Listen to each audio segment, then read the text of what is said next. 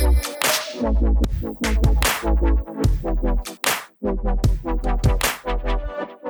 welcome back to the Two Guys One Plant podcast, a weekly podcast where we deep dive into different vegetables and fruits and plants.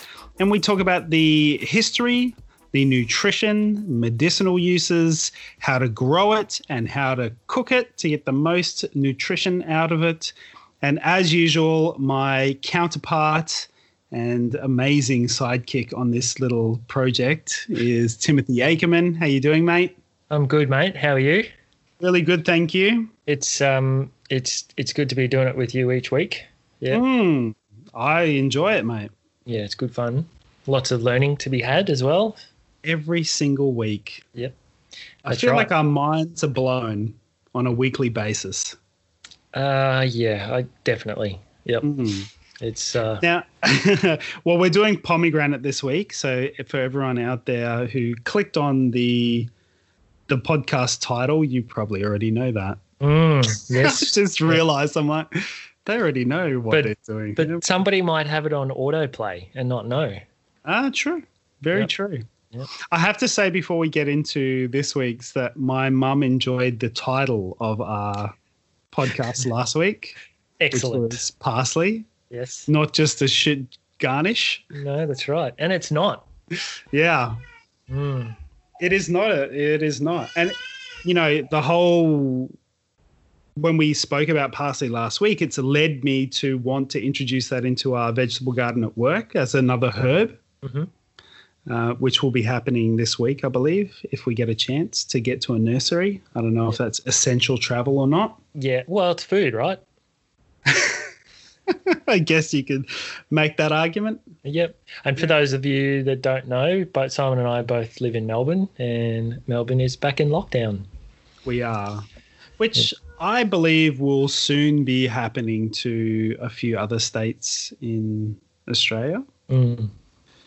They, I mean, we can't be too upset.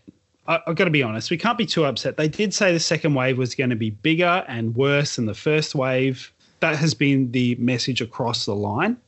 It makes me nervous for countries that are still in their first wave and it is extreme. Mm. Yeah. Um, but I feel like they have given up, so they won't have a first wave and a second wave. They're just going to have a One big wave. tsunami. Yeah. Yeah. I mean, look at the the Spanish flu. Um, yes. The second wave was actually the one that caused most of the problems. Yeah. Yeah. And every single health organization has made it very clear that the second wave is the one that we all need to worry about. hmm Yep. So I think that us going back into lockdown is probably a good thing. Yep. Yep. It's definitely needed. It's a shame that you know uh, people in the community have sort of taken light. Or, what? or resisted. Yep. Yeah, and there are some other people that are still resisting even more, setting up Facebook groups to tell you how to avoid checkpoints, and which is a bit of a shame, really. But Yep. I, I feel like we're all working on this together, you know, as a collective for the Yep. greater. Yeah. And regardless, you know, some people just think it's it's not that big of a deal, but I mean, at the end of the day, it is, and they wouldn't be saying that if one of their relatives uh, died because of it. So Well, it's Yeah. just a very selfish way to look at it. yeah, yeah, know, it is killing people. It may not be you, but it is killing other people. that's right. Um, well, that was a bit somber. Yeah, let's let's let's lighten the mood a little bit. Shall we? Yeah, I Yeah. we should. Um, have you watched anything fun recently? Uh, no, put it simply. Uh, been avoiding um, TV and media, and um, really just trying to focus on spending more time with my son, and you know, watching him grow up. And we're now introducing solids, so dinner time is um, different in our house, which is good fun. Yeah, And uh, yeah, really just trying to be in the moment and you know be with him and be present. Yeah. it's a nice way to be. I we we also are starting to do the same to Mm-hmm. start reducing screens from as much things as we can, and Yeah. we just generally have music playing now, Yeah, same. um, yeah. which is quite nice, or even podcasts. Mhm. Um, you know, There's some really good podcasts out there about Yep. vegetables. yes, definitely. Yep. Yes, Hugh was learning all about parsley the other night. well, that's good. Yeah. Is he listening to it? Uh, well, he was in the room, so he didn't have a choice. That's. That's really good. Yeah. Well, I, I'm. We're going to start introducing the podcast into Henley's uh, routine, hmm so that he can start learning about things subconsciously. Hopefully, I'm not really sure if the brain's developed enough to cognitively I mean, take they on board. they absorb they absorb things. What what it is, who Mm. knows? But they they definitely take in a lot of stuff. I generally. I'll hold Hugh if I'm cooking or something, and I'll explain to him what I'm doing, or you know, Mm. it's like even just making a coffee. I'm gonna this is I'm grinding the coffee beans. Now I'm gonna Yeah. put them into the group head. Cup. I'm gonna press it down, and you know all Yeah. that sort of stuff. To Don't you- extract it. And, Don't you show him that you just pour your coffee grounds into the cup and then put in some water?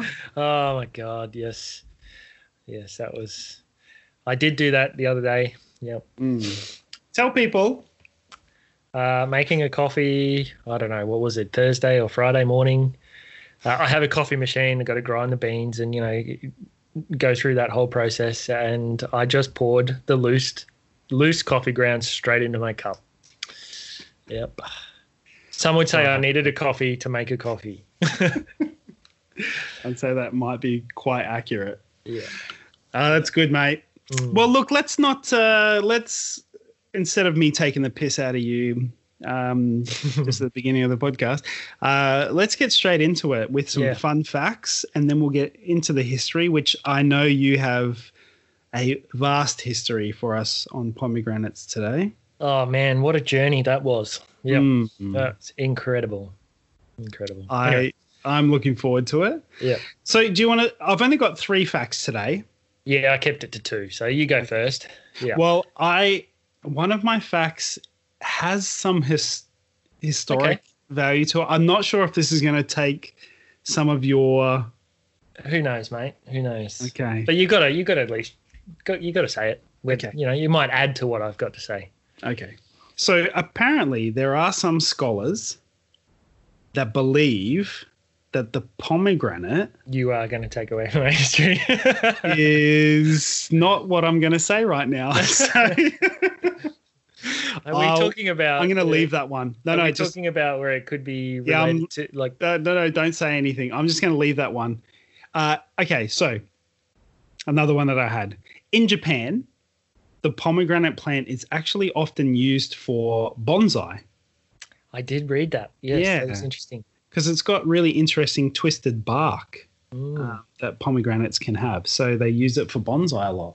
that's cool. Yeah. Yeah, I thought that was really cool. Yeah. All right. Well, playing into the, I guess it's playing into the bonsai fact. Did you know that the pomegranate, pomegranate trees can live for over 200 years? I did not know that. Yeah, that was cool. Wow. Yeah. So, you know, a bonsai tree and then could last Yeah. forever. Wow. Yep. That's really cool. Mm. 200 is a long time. Yeah, I know. Mm. it kind of plays into like you know handing handing these things down generationally Yes. you know like we have a there's a mango tree in my parents backyard hmm that has been there since my grandfather moved in there like i don't even know how long ago and it's still going strong Yeah. Um and funnily enough so mum and dad just sold the house which- Okay. Wow. yeah, which is really cool um Is it sad? and- uh, I guess it is a little bit. I'm Yeah. sure it is for them. It. Mm. I mean, it's been in the family since my grandparents moved in there. Like, yeah. Wow. And Yep. we lived next door for a, a Mhm. certain time, and we've lived there as well Mm-hmm. at certain times. So it is a bit sad. Yep. But at the same time, you know, they're moving up to Toowoomba, so it's a it's Ah, a yep. fun time. hmm But it's never, ne- none of the seeds have ever sprouted like that have come off the mango tree. Yep. But in the last week, two have. Wow. Yeah. So my mum's got. Are they going to take one? Yes. Yeah. That's awesome. Yeah. So it's really it's beautiful that they can take a piece of the tree that you know Yep. they get hundreds of mangoes from it every year. Yep. And it's very fond memory for all of us, the Mm. mangoes that come from the tree. So, you know, having a pomegranate tree that lasts 200 years, that's that's something Yeah. you can pass down. Yeah, it's generational. Yep. Yeah, that's really lovely. I like that. Mm-hmm. Nice. Yep. Okay. Um, pomegranate juice. So Mm. you can drink it fresh. It's also used in cooking. But did you know the juice is also the source of the grenadine syrup? Yeah. Yep. I was going to mention that in the cooking, but yes. Yeah. Yeah. I didn't know that when I read it. No, neither did I. Yeah. I know it's used in a lot of cocktails. Mm. So it's quite a common ingredient, a, a common syrup to have in a bar. Yep. They make a lot of cocktails from that. I didn't realize that it was pomegranate that it was No, made. No idea. Yeah. And I mean, I didn't read this, but having gone through the history, the the name grenadine, Mm. and I'm going to talk about this later. The um, Spanish town of Granada is actually named after the pomegranate. Oh wow. So it's grenadine, Granada, it's all kind of yeah, Wow. yep, That's so cool. yep. The things that you don't know. Mm-hmm. And this is like I said, this journey. It's like it made me it made me reflect on just how much I don't know about what we eat. yes. And pomegranate, I knew nothing. Like, No. okay, you open it up and there's some juicy seeds inside. Mhm. That's it. mhm. It's like, I don't, I don't know. We, we need to, I mean, the, the purpose of this podcast is what we're doing, but we need to learn more. I, I feel like I should have known half of this stuff already. Yeah, it's really interesting that, isn't it? Mm. But that's what we're doing. That's why people are listening. So Yeah. mm. Yeah, well, that's all I've got. Are you all Okay, well, my my last fact, and I don't know if you're going to bring this up at any point, but the pomegranate is botanically a berry. Ooh. Yeah, That's cool. Yes. No, I didn't. Uh, I didn't botanically bring that up. I wasn't botanically going to bring that up today. No, not good. strategically. No. no strategy involved in the naming of uh, of anything today. No, that's that's really cool. Yeah, yeah, I thought that was like it. interesting. Yeah, there's always uh, something weird, you know, whether it's a berry or a fruit or a vegetable or whatever. Yes, yes, and we often cover that off at the beginning. Uh, Yeah. yeah, You Like strawberries is actually a fruit, not a berry, and you know, pomegranate's a berry, not a fruit. It's Mhm, crazy. mhm. Yeah. Anyway, Wow. that's it, mate. That's that's them's the facts.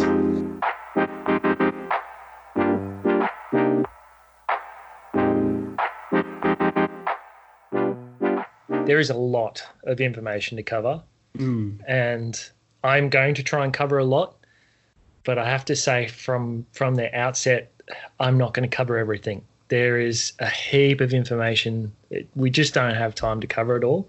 Yeah. So what I really wanted to do was focus on more of the symbolic history of the pomegranate rather than its its physical history of locations. Mhm. Um, it does have a similar history to a lot of other things where it originated in one place around the Middle East area, but I'll get to it. And then it kind of expands out, and then uh, you know the age of age of um, exploration, it, it goes from from that Europe area across to the other side of the country, and you know very similar to a lot of other stuff we've talked about. So Yeah. I'm going to avoid that and just stick with um, the very symbolic history of the pomegranate because it is uh, it, for, for me it was mind blowing. I I had no idea that it was um, such a big thing in a lot of cultures. Yeah. Mm.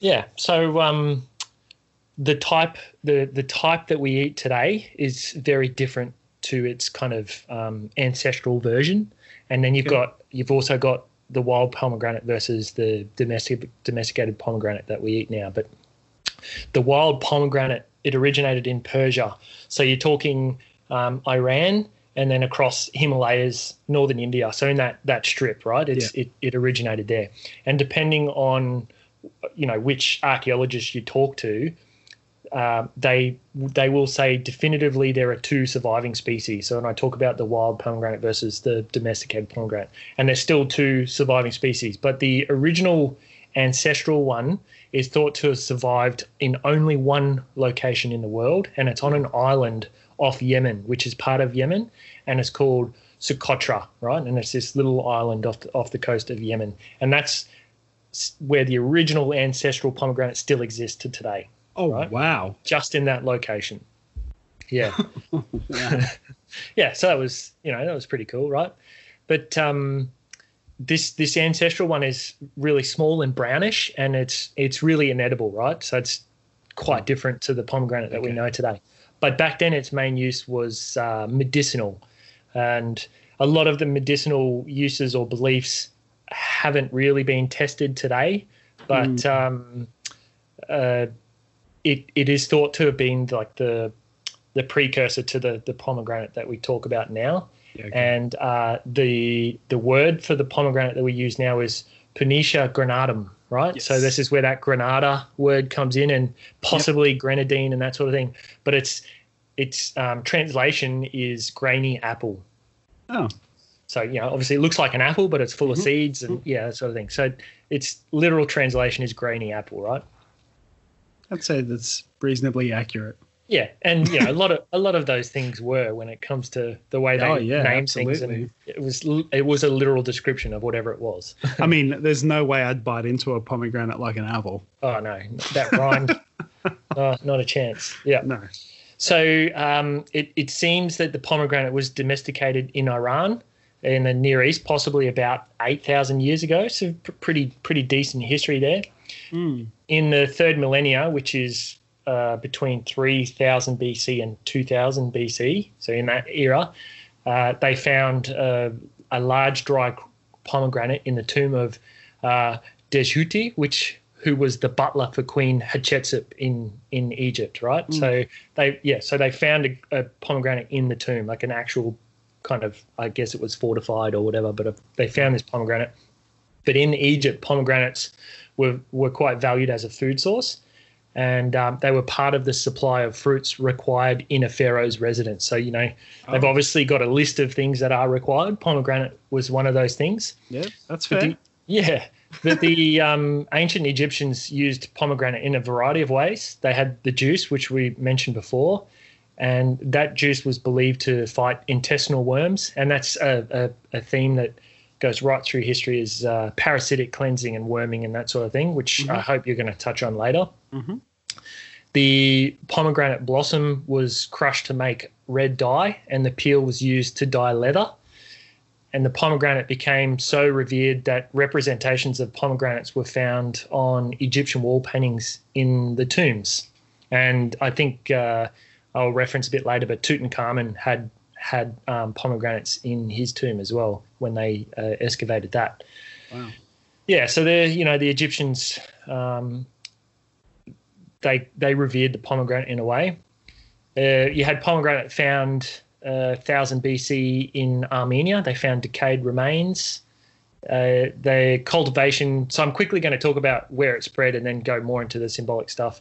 Cultivate cultivation through the Mediterranean, Arabia, Afghanistan, India, and then across to China through the Silk Road. And the Chinese called it the Chinese apple. Yeah, wow. I mentioned earlier that uh, the city of Granada was renamed when the Moors um, kind of invaded Spain. They're the ones that renamed it to Granada. Yep. And we then, spoke a bit more about the Moors in our episode on oh, you're testing the memory now. I can't remember. in one of the other episodes. yeah, just listen to them all. It'll be Yeah. out. Yeah. Yeah, you do talk about the Moors. Yeah, Hmm. and then uh, Spanish colonists, yeah, they they during the age of exploration crossed the Caribbean, Latin America, that sort of thing. And then one more thing on the the spread, uh, and this one particularly reference to you is Thomas Jefferson. Oh no. oh, that guy. Although he wasn't credited with introducing it into Yeah. America, I just wanted to put the reference in there that he had pomegranate uh, pomegranate trees in his farm at Monticello, and he planted them in 1771. Anyway, Yeah, wow. Monticello, man. yeah, it's Like, interesting, right? uh, He, yeah, it's. I mean, you could do a whole podcast just on what he brought to America. I reckon. Yep. Yeah, Yeah. It's just he was just a pioneer. Um, Hmm. definitely bringing forward thinking about fruits and vegetables and Yeah. plantable, edible really trying to expand people's minds when it came to to food and plants Yeah. and yeah, yeah, it was interesting. Absolutely. Yeah. Definitely ahead of his time. Yeah, definitely. Yeah. Mm. So, like I said, I want to I want to tackle this in a different path, and you know, talk about the symbolic and historical significance um, because there's a lot of information there, right?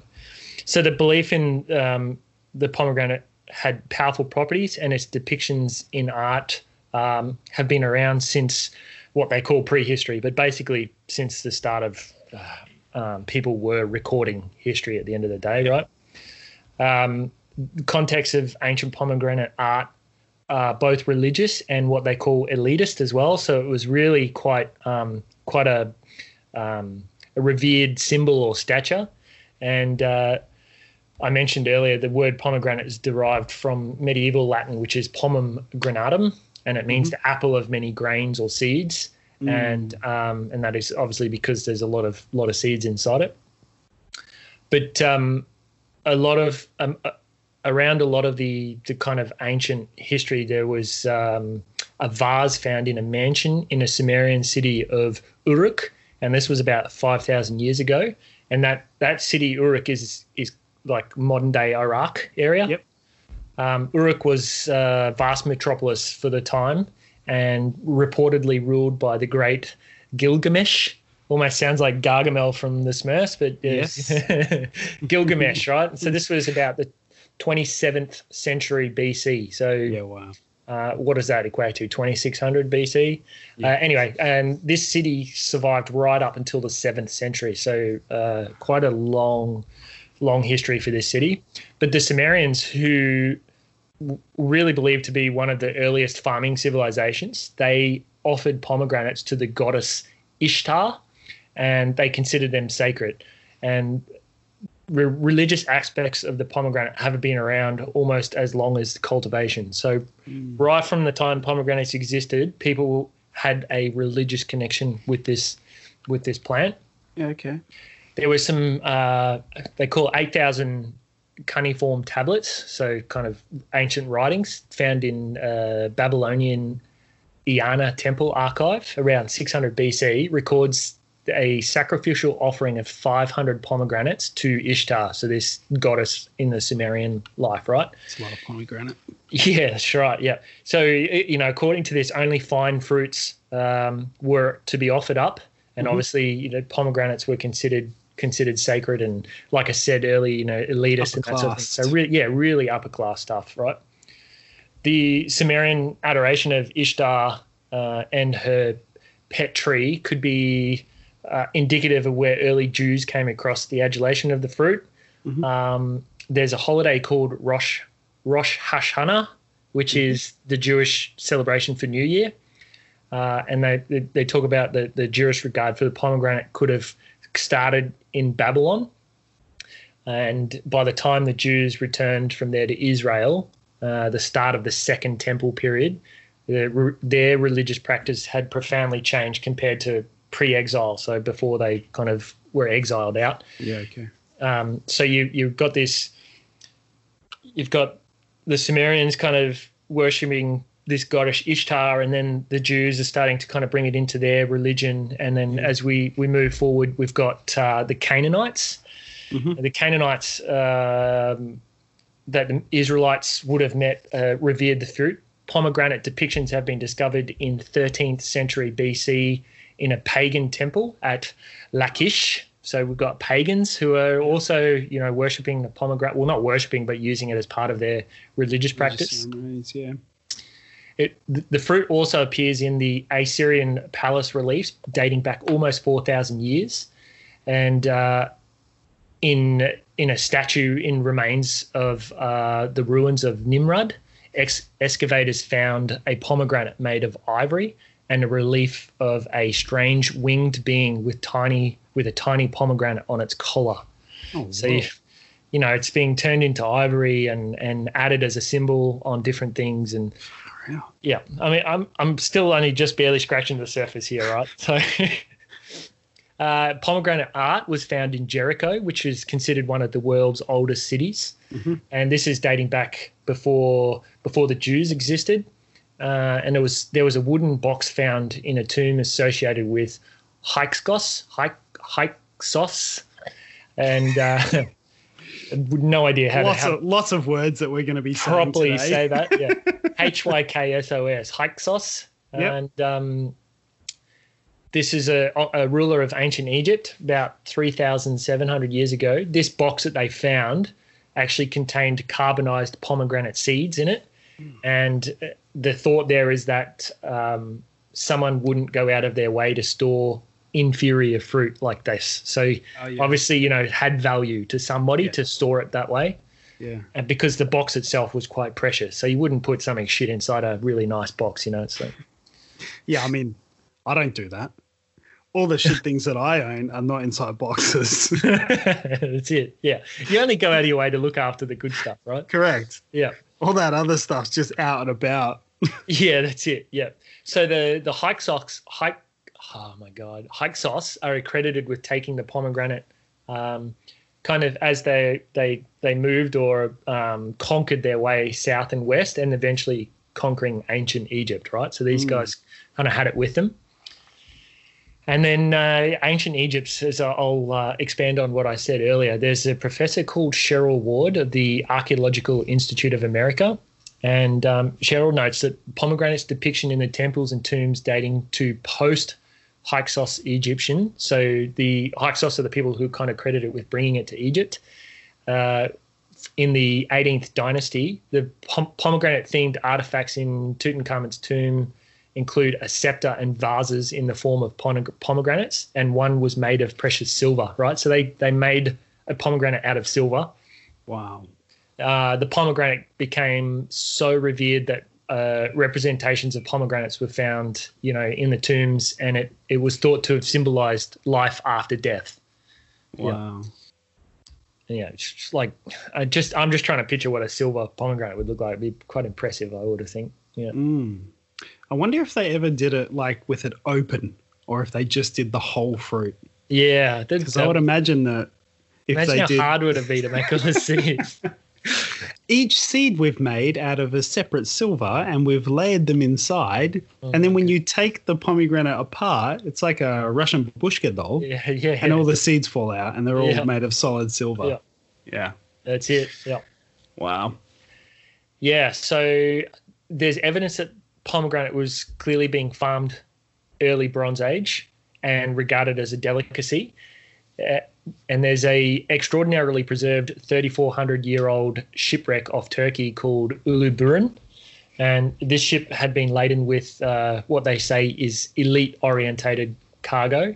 Uh, and the people who found it uh, said the cargo included precious stuff like resin, resin, statuary made of ivory, metals, ostrich eggs, and pomegranates. Right, so the pomegranates were on this ship full of precious stuff. Okay, Wow. And um, and I mentioned earlier, you know, uh, at some point pomegranate went via Silk Road to China, Mm. and uh, I'm going to touch on China a little bit more. But the the fruit had kind of the same symbolism that it did in Egypt, Samaria, that kind of area, where it, it symbolized fertility, eternal life, marriage, prosperity, abundance, and reincarnation. Wow. So the Chinese, you know, had had quite a distinct belief attached to this to this uh, a berry, I should call it. Mm. There were Yeah, also a no, no, it's No, a berry, right? Yep. There were some charred seeds that uh, are thought to be from a pom- pomegranate found in the tomb of a woman in Mongolia. And that dates back as far as 2,200 years in the period of the Han dynasty. So I think, Mm. I think, I didn't look it up, but I think Han comes just after um, Genghis Khan. Think Yes. Han's like a, not a son, but maybe a grandson or something. Yep Yeah. Yeah. anyway, these seeds were placed all around her head. So again, a kind of a symbol of its importance. Wow. Yeah. So it, everywhere the pomegranate was, everywhere it went, it was eaten and used for medical purposes. So, like I said, uh, for dyeing leather and that sort of thing, and also worming and and uh, other things like that. Um, in in contrast to some of the other other things it was used for, uh, a lot of it has not been proved, but uh, according to what I read, the the parasitic side of it has has got some some proof behind it. Um, other than that, it was really it was really more about the symbolic nature of it, right? Yeah. So I want to get into the biblical um, side of where the pomegranate falls in, falls in. Um, it was it was held in esteem by the people um, preceding them and all around them, but the, it was the Israelites, right? And they had access to the pomegranate at the same time their religion was starting to take shape. And uh, I kind of mentioned earlier about the Sumerians and the Canaanites and meeting the Israelites and that sort of thing. But yeah, pomegranate appears quite often in the Bible. I don't know if you, I mean I, am going to reference a few places, but it, it, it comes up a lot in the Bible. Yeah, okay. And I had no idea. Having grown up in a Christian family, I'd never heard about pomegranate in the Bible. but neither um, have I. But I think this was the the thing that you were going to say before. Uh, s- some people have suggested that um, the pomegranate and not the apple was actually the original forbidden fruit.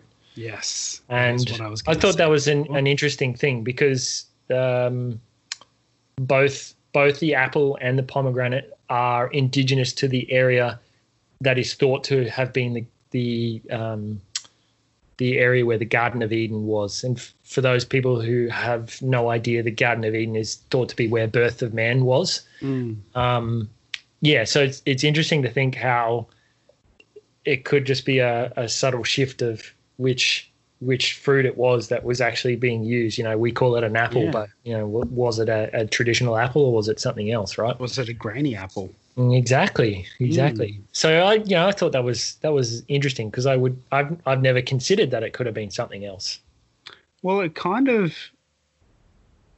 I feel like it makes more sense that it was the pomegranate and not an apple because of its historic sort of importance with many religions. Yeah.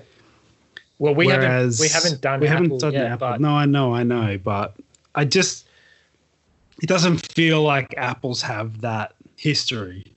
Although I didn't think that pomegranates had that history either, so I yeah. can't really comment on that yet. Well, it'll I? be interesting to know how many times apples are referenced in the Bible because I mean, I'm going to talk through some of the references for pomegranate, and then you know I'm going to talk biblical. So I've got Christian history, I've got you know the Jewish history and Hebrew, and then you've got Buddhism, and then there's pagan, and like there's so many so many religions that link to the pomegranate. It does kind of make sense that maybe yeah. it was this the original, but I don't know. You know, we just yeah. we're kind of it's just guessing. Speculation. Yeah. yeah. yeah. Yeah. So um, the poet of the Song of Songs, which is a, a, a book in the Bible, but uh, they they mention they mention the pomegranate uh, six times, and they compare. Well, the poet who wrote it compares his beloved to a park of pomegranates whose cheeks resemble a pomegranate split open. Right, Aww. that's interesting saying, right, with the rosy nice. red cheeks. Mm. yeah. Um, it's it's also listed as one of three fruits brought to Moses by his scouts to demonstrate the fertility of the Holy Land, which is the Holy Land is Canaan. Mm. Um, uh, another quote here from Numbers 13 23 is, And they came unto the brook of Eshcol and cut down from thence a branch with one cluster of grapes, and they bare it between two upon a staff. And they brought of the pomegranates and of the figs. So they had grapes, pomegranates, and figs in that in that um, reference. Man, that sounds like a cheese board waiting to happen. It sure does, doesn't it? Yeah. and uh, King Solomon is supposed to have built the first temple whose pillar capitals featured pomegranate imagery. First, yeah. uh, 1 Kings uh, chapter 7, verse 20. Uh, but apparently, these decorations were looted by the Babylonians in the 6th century. Uh, so yeah, the King Solomon and, and his his temple had pomegranates on it. Yeah, wow. And then, so in this temple, the only artifact that they found was a two-inch tall ivory pomegranate. Some some kind of historians think that it crowned uh, on top of a scepter, but uh, some also think that it was a fake, which is interesting, right? Because the writing on the fruit's neck has been interpreted to read "Holy to the priests belonging to the house of Yahweh." Okay. Um, so some are saying that it's real, and then some are saying it's fake. But it you know who would go to that much trouble to fake writing in ivory and uh, Yeah. it- anyway the the jury's out on that one but uh, Mm. you know some some believe it some think it's fake uh, so yeah what i said was the the fact that the forgers used the already ancient ivory to um, simulate a temple artifact kind of supports its recognition and in this case even by Mm. criminals if they're faking it as a Yeah. sacred symbol Wow. Yeah. So it's uh you know even even people who are not religious are still looking up to this to this this berry right?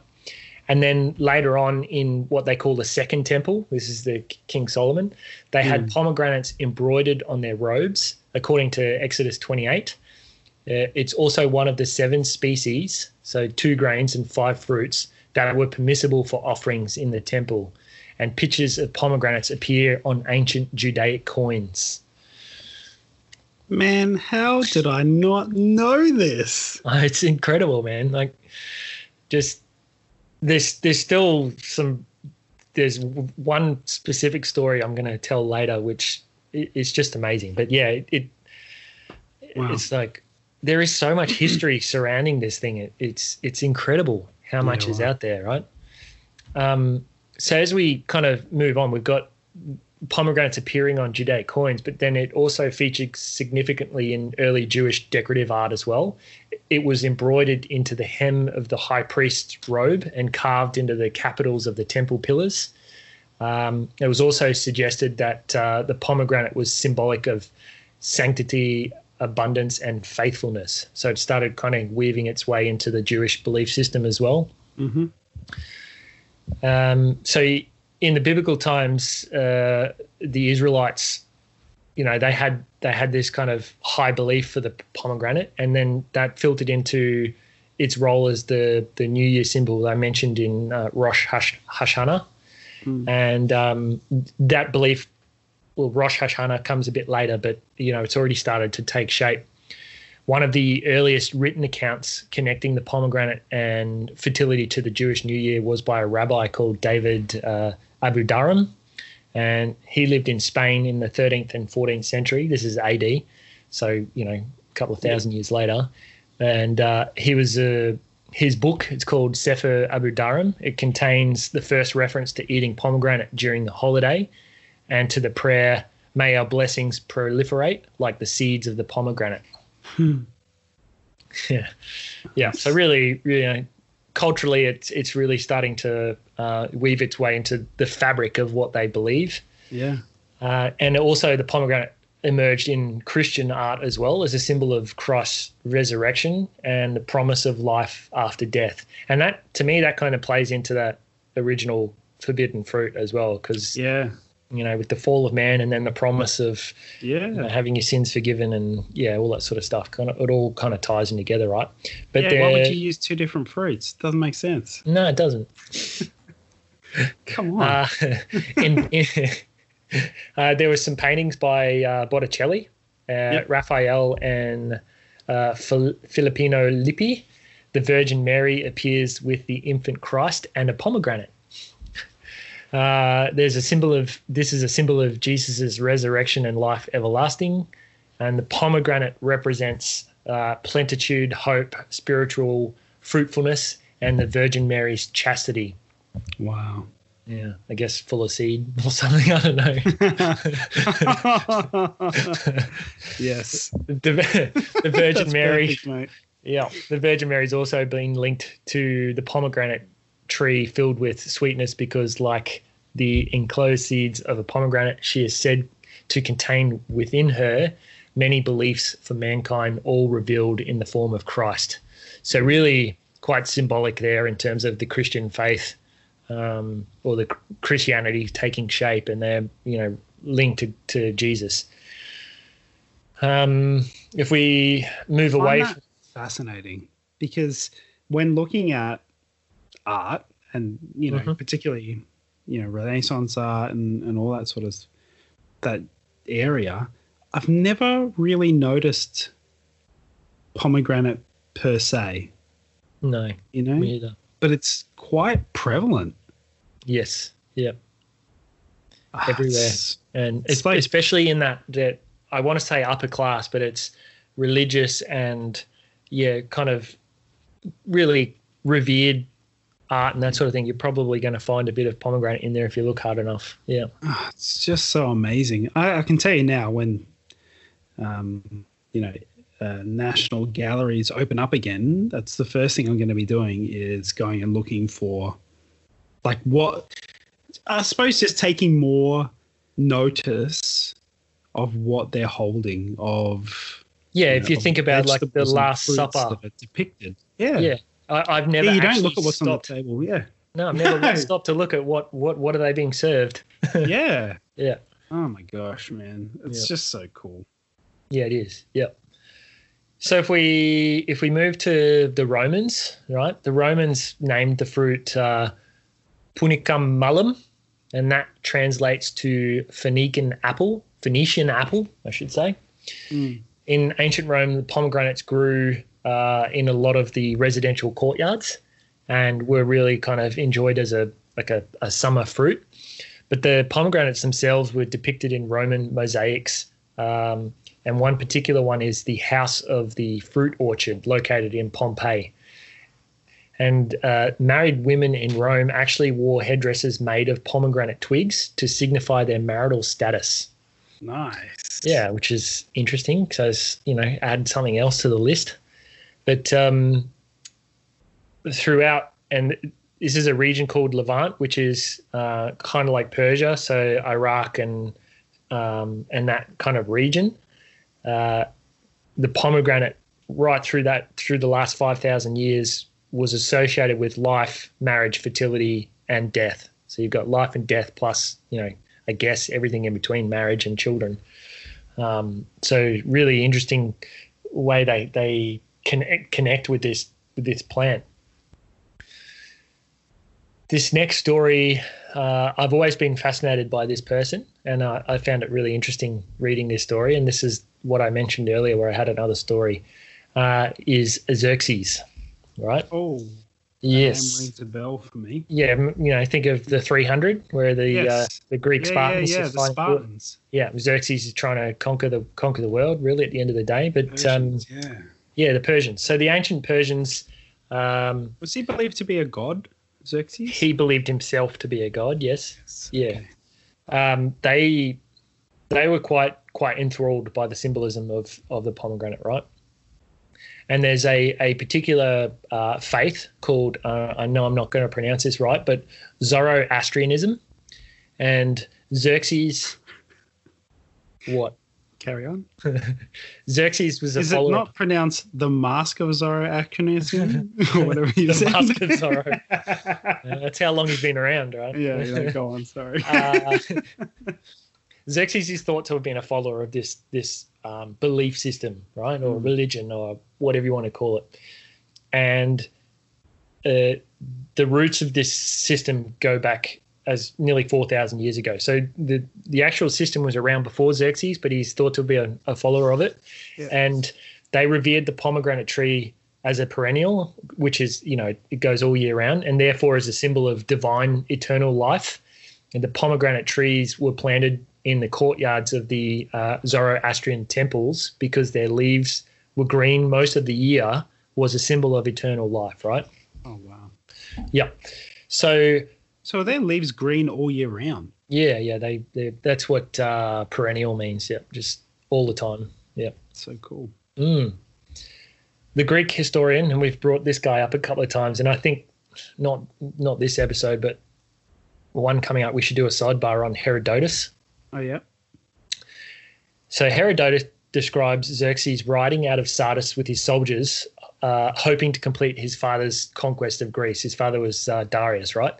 The, the Xerxes warriors bore modified spears, which um, kind of played into the belief of their own immortality. So the part of the Zoro, I didn't go into a lot of detail. The Zoroastrianism is this: um, they're they're not.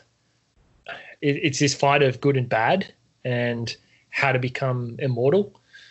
Uh, but the, anyway, the belief of their immortality, which is why Xerxes thought he was a god, he was really is part of his belief system, and uh, they I'm gonna I'm gonna um, reference something exactly from what Herodotus wrote. Behind behind him came a thousand spearmen of the best and noblest blood of Persia, carrying their spears in the customary manner. After them a thousand piked Persian horsemen, and after the horse ten thousand were foot soldiers chosen out of the rest of the Persians. One thousand of these had golden pomegranates on their spear shafts instead of a spike, and surrounded the rest. Uh, the 9,000 who were inside them had silver pomegranates. Those who held their spears reversed uh, also carried golden pomegranates, and those following nearest Xerxes had apples of gold. Wow. You think about how many people he just mentioned there, right? Yeah. So a thousand spearmen, and then a thousand piked Persian, uh, sorry, t- uh, a thousand piked Persian horsemen, and then 10,000 foot soldiers. Mm. But 1,000 of those 10,000 had golden pomegranate, and then the other 9,000 had silver pomegranates. Like, That's a lot of pomegranate. it's, you know, it's a lot of pomegranate, but these guys are marching to battle. So the, the thought Yeah. behind that was that um, it was the hope of striking terror into the breasts of fruit fearing enemy. But I, I think they, the pomegranate had this symbol of eternal life and immortality. So if his army is carrying the pomegranate, then the thought is that the people they're fighting against would think they're immortal. Wow. Isn't that just fascinating? I think, It there's just so much to it. yeah, Like there's so much to it. Yeah. I just really had no idea that it had such a prominent I had no idea. either. place in history, especially religious history. Yeah, I, I going into this, I had zero knowledge about the pomegranate other than the fact that I've eaten it Mm, a few times. yeah. And nothing, I knew nothing about it at all. And now we've gone from it could have been the original forbidden fruit to all of this religious significance across many different religions and belief systems, and Yeah. just like fascinating, right? Mm. Um, so that was yeah, that was Xerxes. Now I want to do a little bit about um, Greek mythology. Okay, Mhm. so similar, um, the Greeks. Uh, they also had their own association with it, and particularly with deities and their own fertility, and it was linked with, pardon me, the fertility goddess um, Demeter and her daughter Persephone. Right. Okay. So there are a few different versions of this story, but they all kind of um, end at the same point, right? The the god uh, the god of the underworld Hades was uh, quite um, quite smitten with Persephone, the daughter of uh, Demeter, and uh, Demeter is actually also the daughter of Zeus. So you've got um, Oh. So Zeus's granddaughter. No no the daughter of daughter of Zeus, Yeah. and Zeus and Demeter got together and had Persephone, right? Oh, okay. Yeah. And uh, Didn't you say that Demeter was the daughter of Zeus? No, no, No. I, I meant Persephone if I did say that. So Oh, Persephone sorry. is No, the no. daughter, I was like, okay, yeah, cool. and Cool, cool, Demeter cool. is Demeter is actually the um, goddess of fertility. Yes. Well, it makes sense that Zeus was Of course, playing down that uh, road. yeah. So Hades was, uh, like I said, really smitten with Persephone and abducted her to the underworld. Okay. Um, Bum, bum, bum. The story of- Go on, sorry. yeah. the story of where and you know all that sort of stuff changes depending on which story but the fact remains she was abducted to the underworld and um, Demeter, the mum, was so enraged that she set out to to search for her. But what she did was uh, she she shut down fertility. She's the goddess of fertility, but not we're not talking about fertility in people. We're talking about the fertility of the earth, right? Yeah. So the earth became barren and didn't produce any food. And Persephone, while she was uh, down in the underworld, she she fasted as well, so no eating, on the grounds that if she ate, she would have to remain there for eternity. So she abstained from eating. And then what happened was is that the the rest of the world started to starve because nobody could grow any crops, and Zeus Zeus was enraged by this this um, the plight of humans that was happening, and he he went to Hades and ordered him to return Persephone uh, back to the to the um, real world or to the you know the physical earth. Yeah. And uh, he did this, but before he did it, he actually convinced uh, Persephone to eat pomegranate seeds. And what happened was is that she ate uh, a certain number of seeds, and what this did was force her to stay by his side in the underworld for a portion of the year. And depending on the story, it's three months or six months. But basically, the outcome of this story is that uh, her time in the underworld each year is winter, and when she comes out, it's summer. So the story is the, Oh, wow. her shift. Yeah. So uh, that is all linked to her eating pomegranate seeds. oh my gosh, that is that is really cool.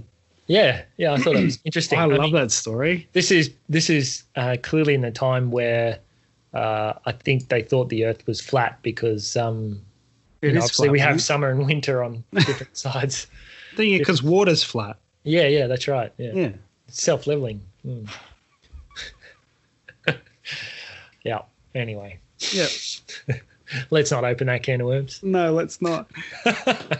Oh, that's I love that. That's really Uh, yeah, cool. so it was a cool story. I feel like that's the first case of uh, what do you call it? Um, you know, when you take someone captive and the kidnapper Oh yeah, um, Stockholm syndrome. Stockholm. Yeah, yes. So maybe it's not Stockholm syndrome. Maybe it's um, the underworld Yeah, syndrome, Hades. Yeah, Hades syndrome. yeah, that's it. Yeah, Yeah, it seems like that's the first case of it. If Mm. we're really talking about it, because he convinced Persephone to to Eat take pomegranate. pomegranate. Yeah, Yeah, that's yeah. it. yeah. and she knew that eternity would be is on the cards. Yeah, so I think the theory is that she didn't because she didn't eat the whole pomegranate. She wasn't stuck there Mm. forever. She only ate a certain amount, so she had to do a certain time. I Yep. love that. That's so Yep. cool. Yeah, it was cool, right? Uh, yeah, so you know we've covered uh, Christian and biblical belief and Jewish, um, and uh, you know the Romans and Greek mythology and that sort of thing, and we've also got uh, Buddhism, right? Mm. So it's actually believed that Buddha, when Buddha existed, right, was camping in the kingdom of uh, Bimbisara, and his kind of wealthy disciples presented him with lavish lavish gifts, right? And one of one of his disciples was this old poor woman who traveled, you know, a, a really long way to see him. Presented him with one small pomegranate, right? Buddha uh, rang the bell in honor of her name and considered the pomegranate to be the greatest gift that he received.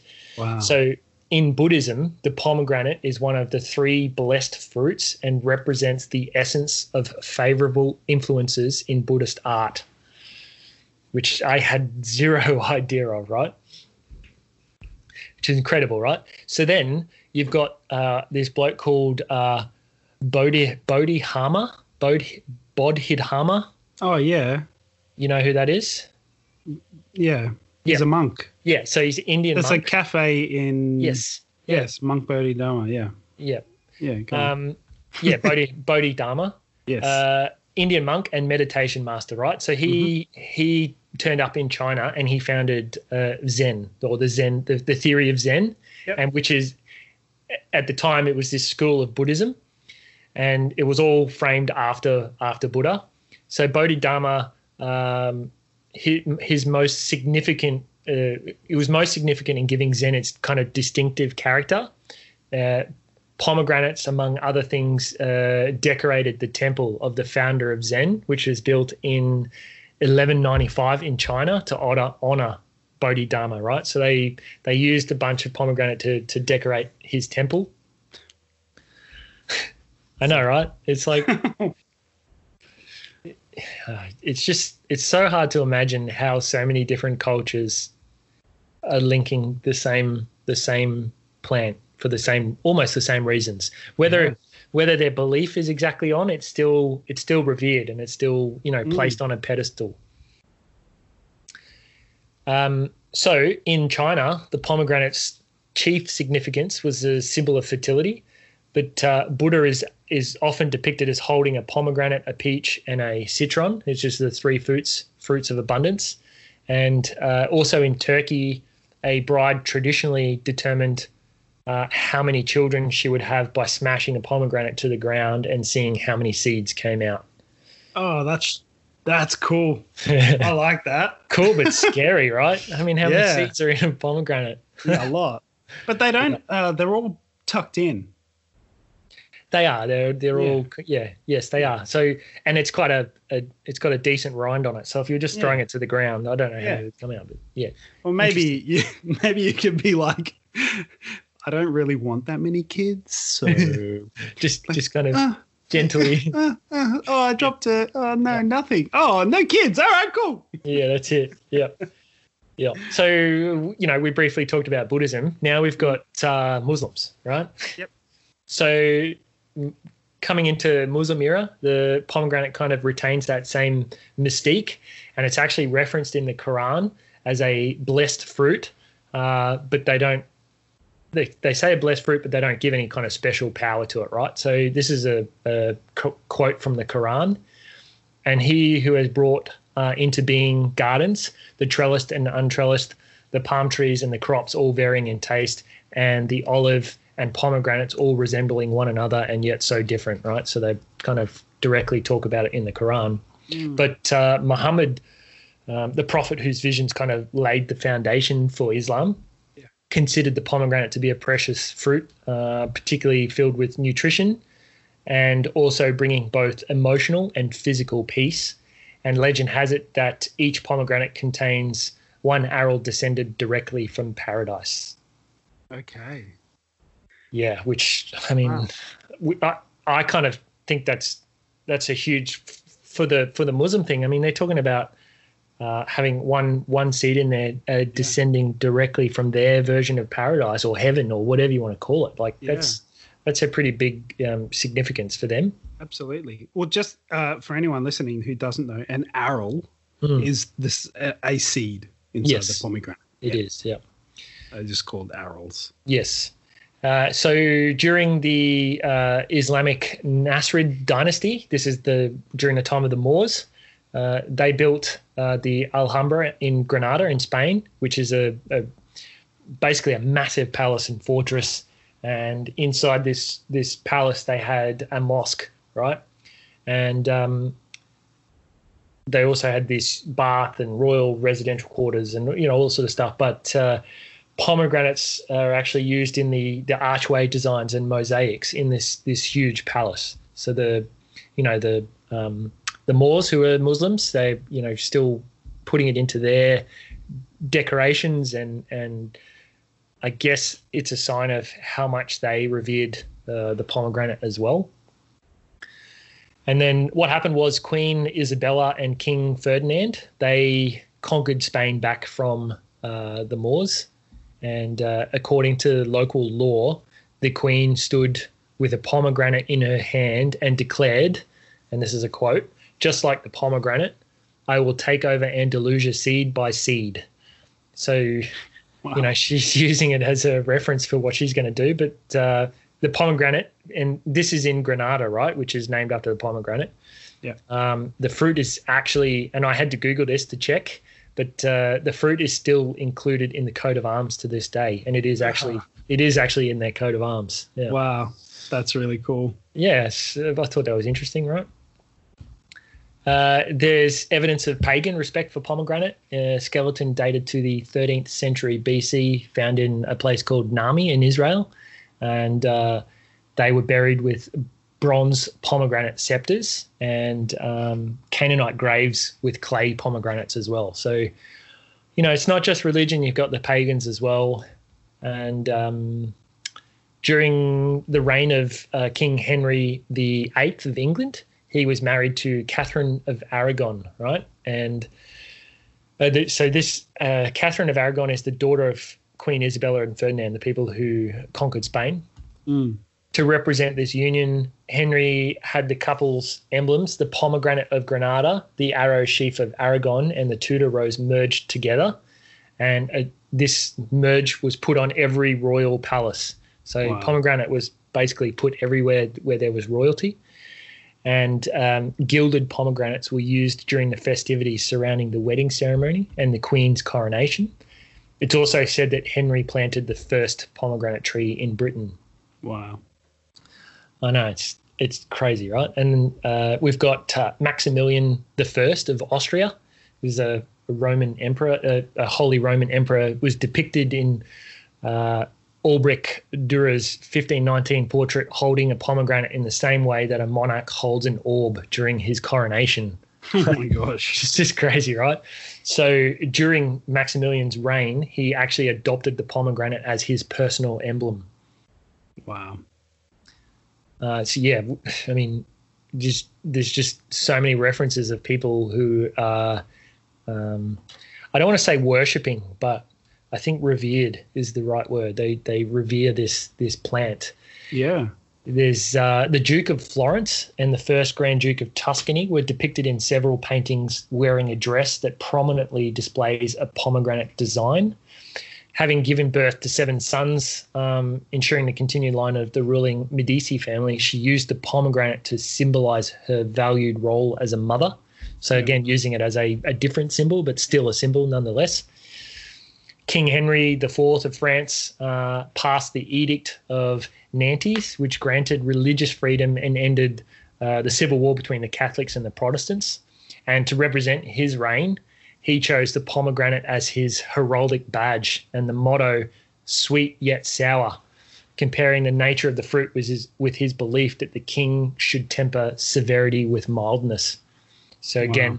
another symbol, a, a, a different symbol to you know previous things before it, but still using it in a way to kind of represent who, who he is and what he believes.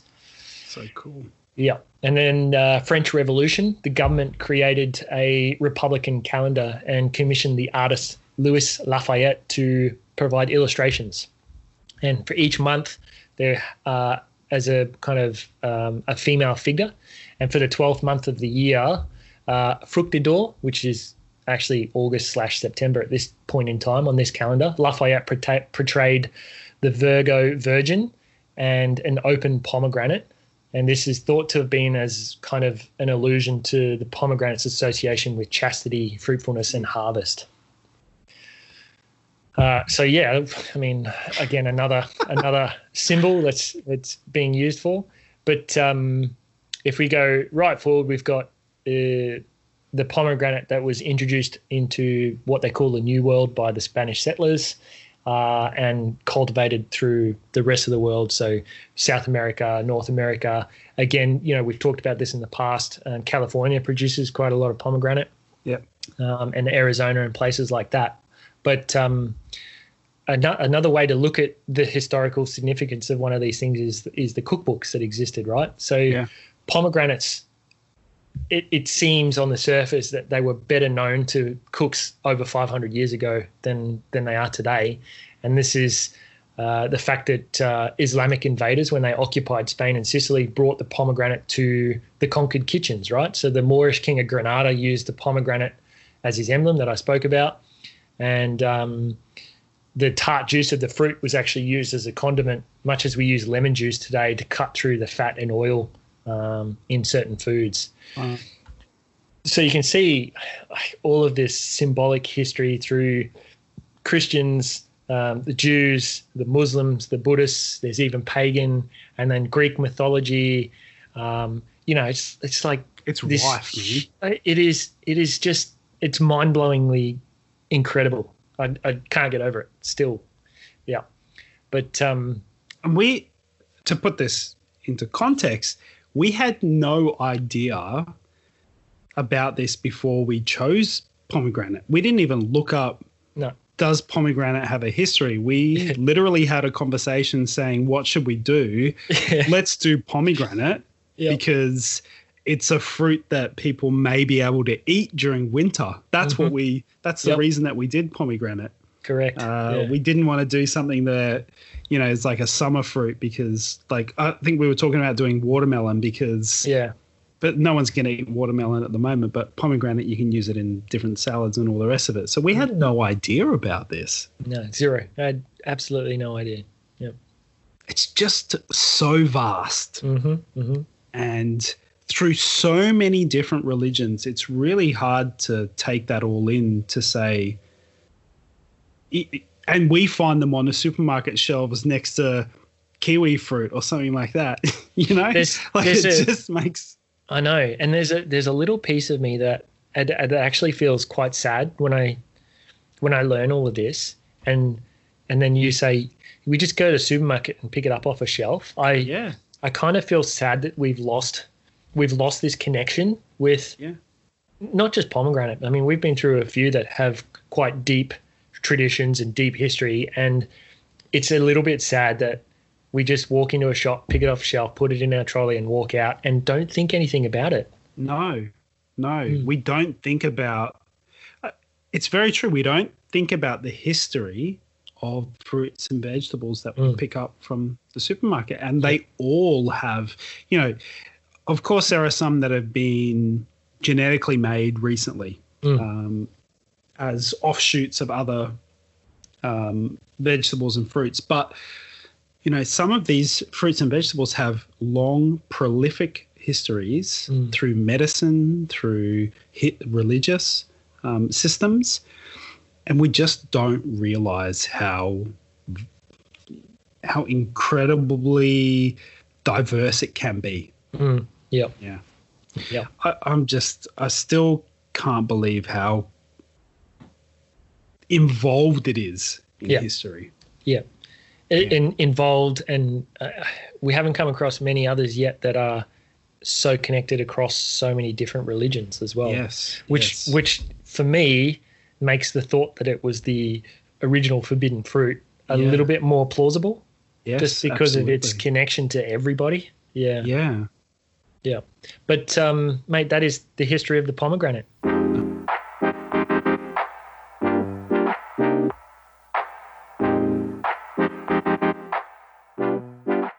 You ready for a bit of nutrition? I am, mate. I'm looking forward to this. Amazing. All right. So, as always, when we get to nutrition, we're going to break it down to, you know, a, a pomegranate has X amount of things. So, for this one, it's going to be a little bit different. It's not, we're not going off 100 grams. We're Mhm. going off a, a one cup of arils, which is Yep. the seeds. Mhm. So, it usually runs out to be about 174 grams. Okay. Okay. So, 174 grams of pomegranate. Uh, the arils will give you about seven grams of fiber, about three grams of protein. It'll give you 30% of your recommended daily intake of vitamin C. It'll give you 36% of your recommended daily intake of vitamin K. And it'll give you 16% of your recommended daily intake of folate and 12% of potassium.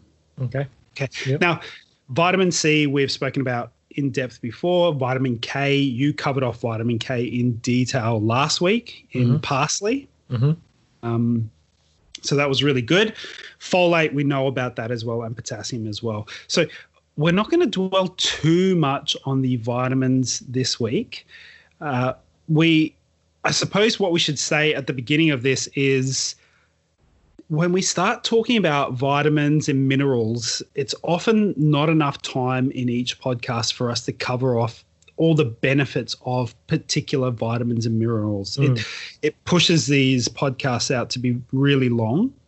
So, uh, starting from in in a not this week, but in next week, we're going to be doing some mini episodes uh, where we cover off a vitamin and talk about that for about 10 to 15 minutes. Yep. Where, you know, if you want to know a little bit more about vitamin K, you can just look up this little podcast. It'll tell you a bit more about vitamin K in a bite sized episode. Uh, Mhm. If you want to know more about folate or potassium or vitamin C, then we'll cover off those things and you'll be able to just go to these little mini episodes and have a listen of that uh, over 10 minutes. Yep. Yeah. Sounds great. Yeah, so just much easier for everyone. So, Okay, so pomegranate has actually been used for thousands of years, which you have led to, uh, to cure a wide range of diseases. And this spans across different cultures and civilizations. Now, that makes more sense to me now that you have told me the vast history of the pomegranate. Mm-hmm. I can see how it spans across these different cultures and civilizations. It has such a strong religious aspect to the the berry, but it also has this medicinal side. Mm. So pomegranates have been used to treat uh, osteoarthritis, cancer, heart disease. It's also used in holistic and natural medicines for treatment in regards to sore throats, coughs, skin disorders, arthritis, and much more. The juice has been used to treat jaundice and diarrhea. Mm. Um, and dried pulverized flower buds uh, are used as a remedy for bronchitis. Wow. Yeah. So in Ayurvedic, Ayurvedic, Ayurvedic, Ayurvedic. Oh mm. god, I always get that wrong. Me too. So I'm going to start off by just saying there's a lot of stuff I'm probably going to pronounce wrong at the moment, but uh, you know what I mean. Let's just go with that. Yeah. Um, so in Ayurvedic medicine, now Ayurvedic medicine is an Indian medicinal medicine.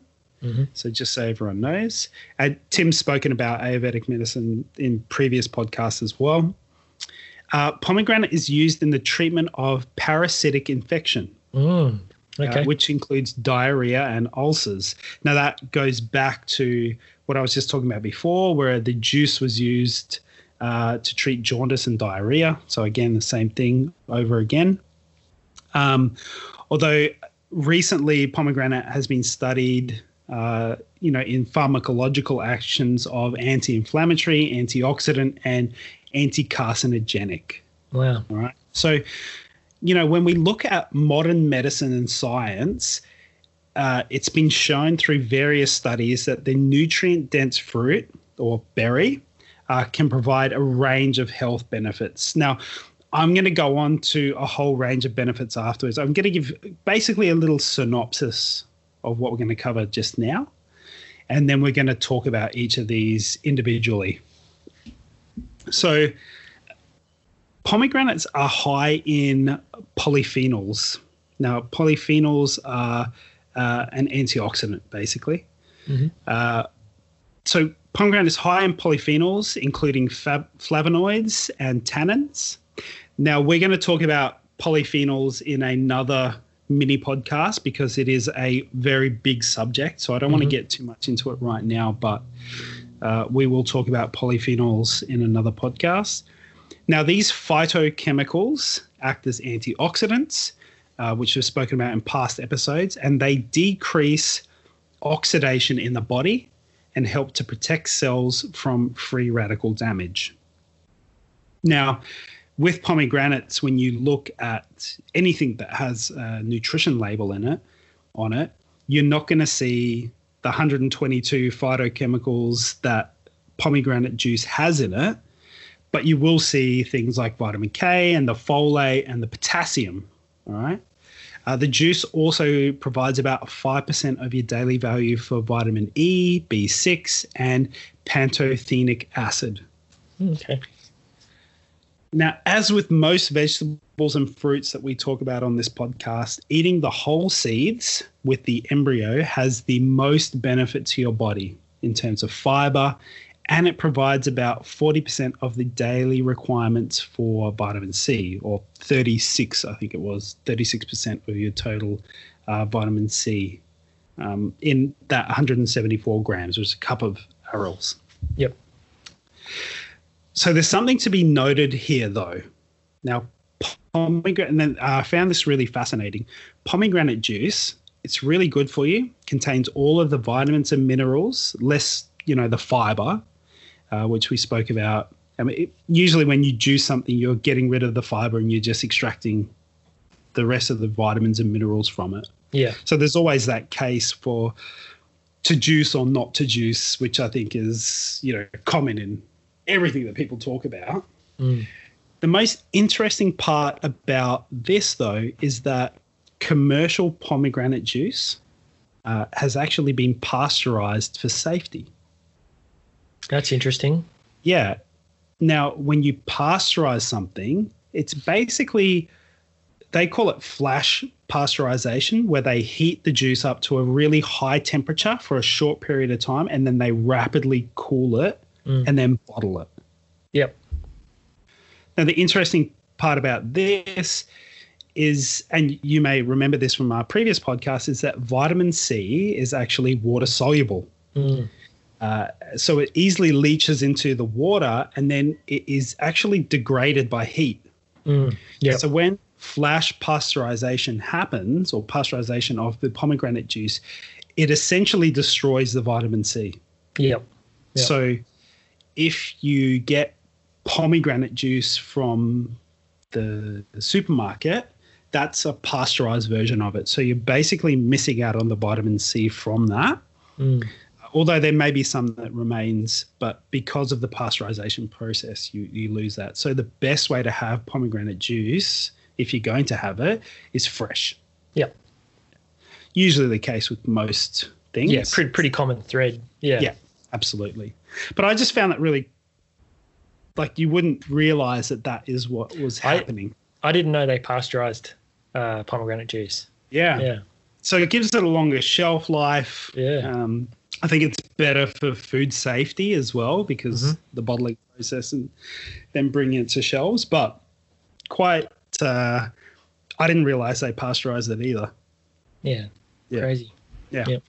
Okay, so now we're going to move on to a couple of specific compounds that are found in pomegranates, which are not found in a lot of other fruits and vegetables. Cool. All right. Now, I may pronounce this wrong, so I, I apologize in advance. Hmm.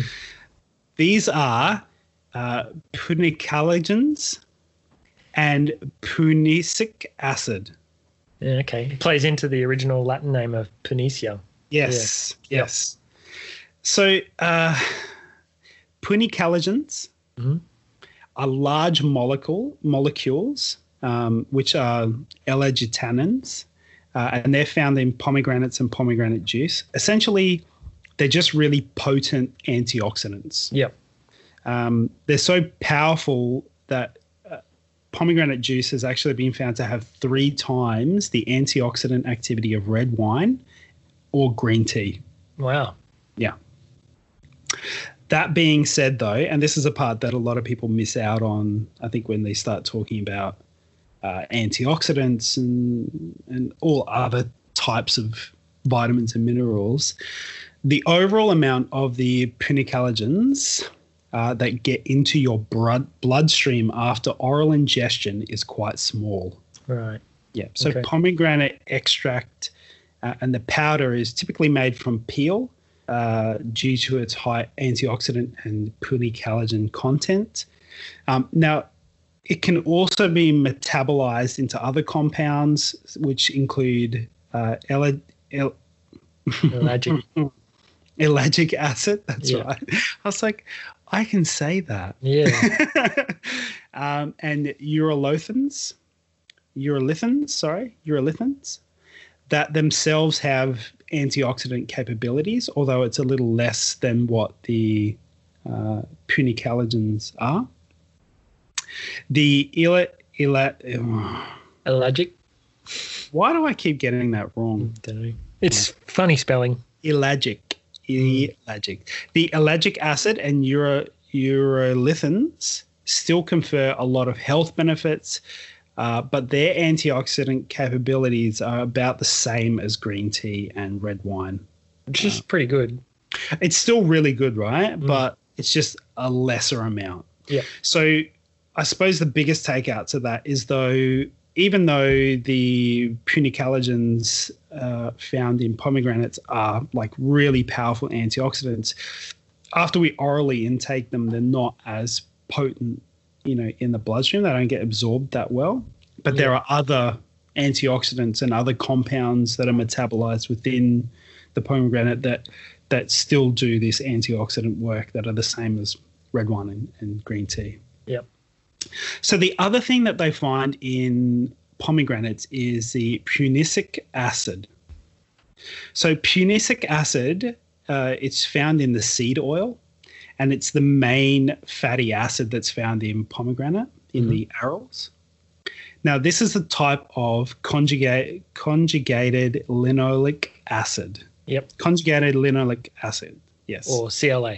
Yes, which we have spoken about before even talking about the podcast. This is years think, ago. Yeah. Yes, CLA before we were both cut meat from our diet and dairy, predominantly dairy. Um, we used to actually take CLA for. I mean, it's used as a weight loss. Really, it's a type mm. of omega six fatty acid that helps you with weight loss. Yeah. Now, interestingly, and I'll get to this at the end of this, but so uh, the punicic acid is a type of conjugated linoleic acid, uh, essentially a type of polyunsaturated omega 6 fatty acids. Now, technically, this is a trans fat, mm. Uh, but it's a yeah, but it's a natural type of trans fat that occurs in you know many healthy what they class as healthy foods.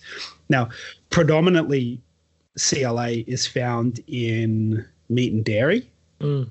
Um, but I read a little study about uh, manufactured CLA. Yep. And CLA in high quantity is actually really bad for you. Interesting. Yeah. yeah.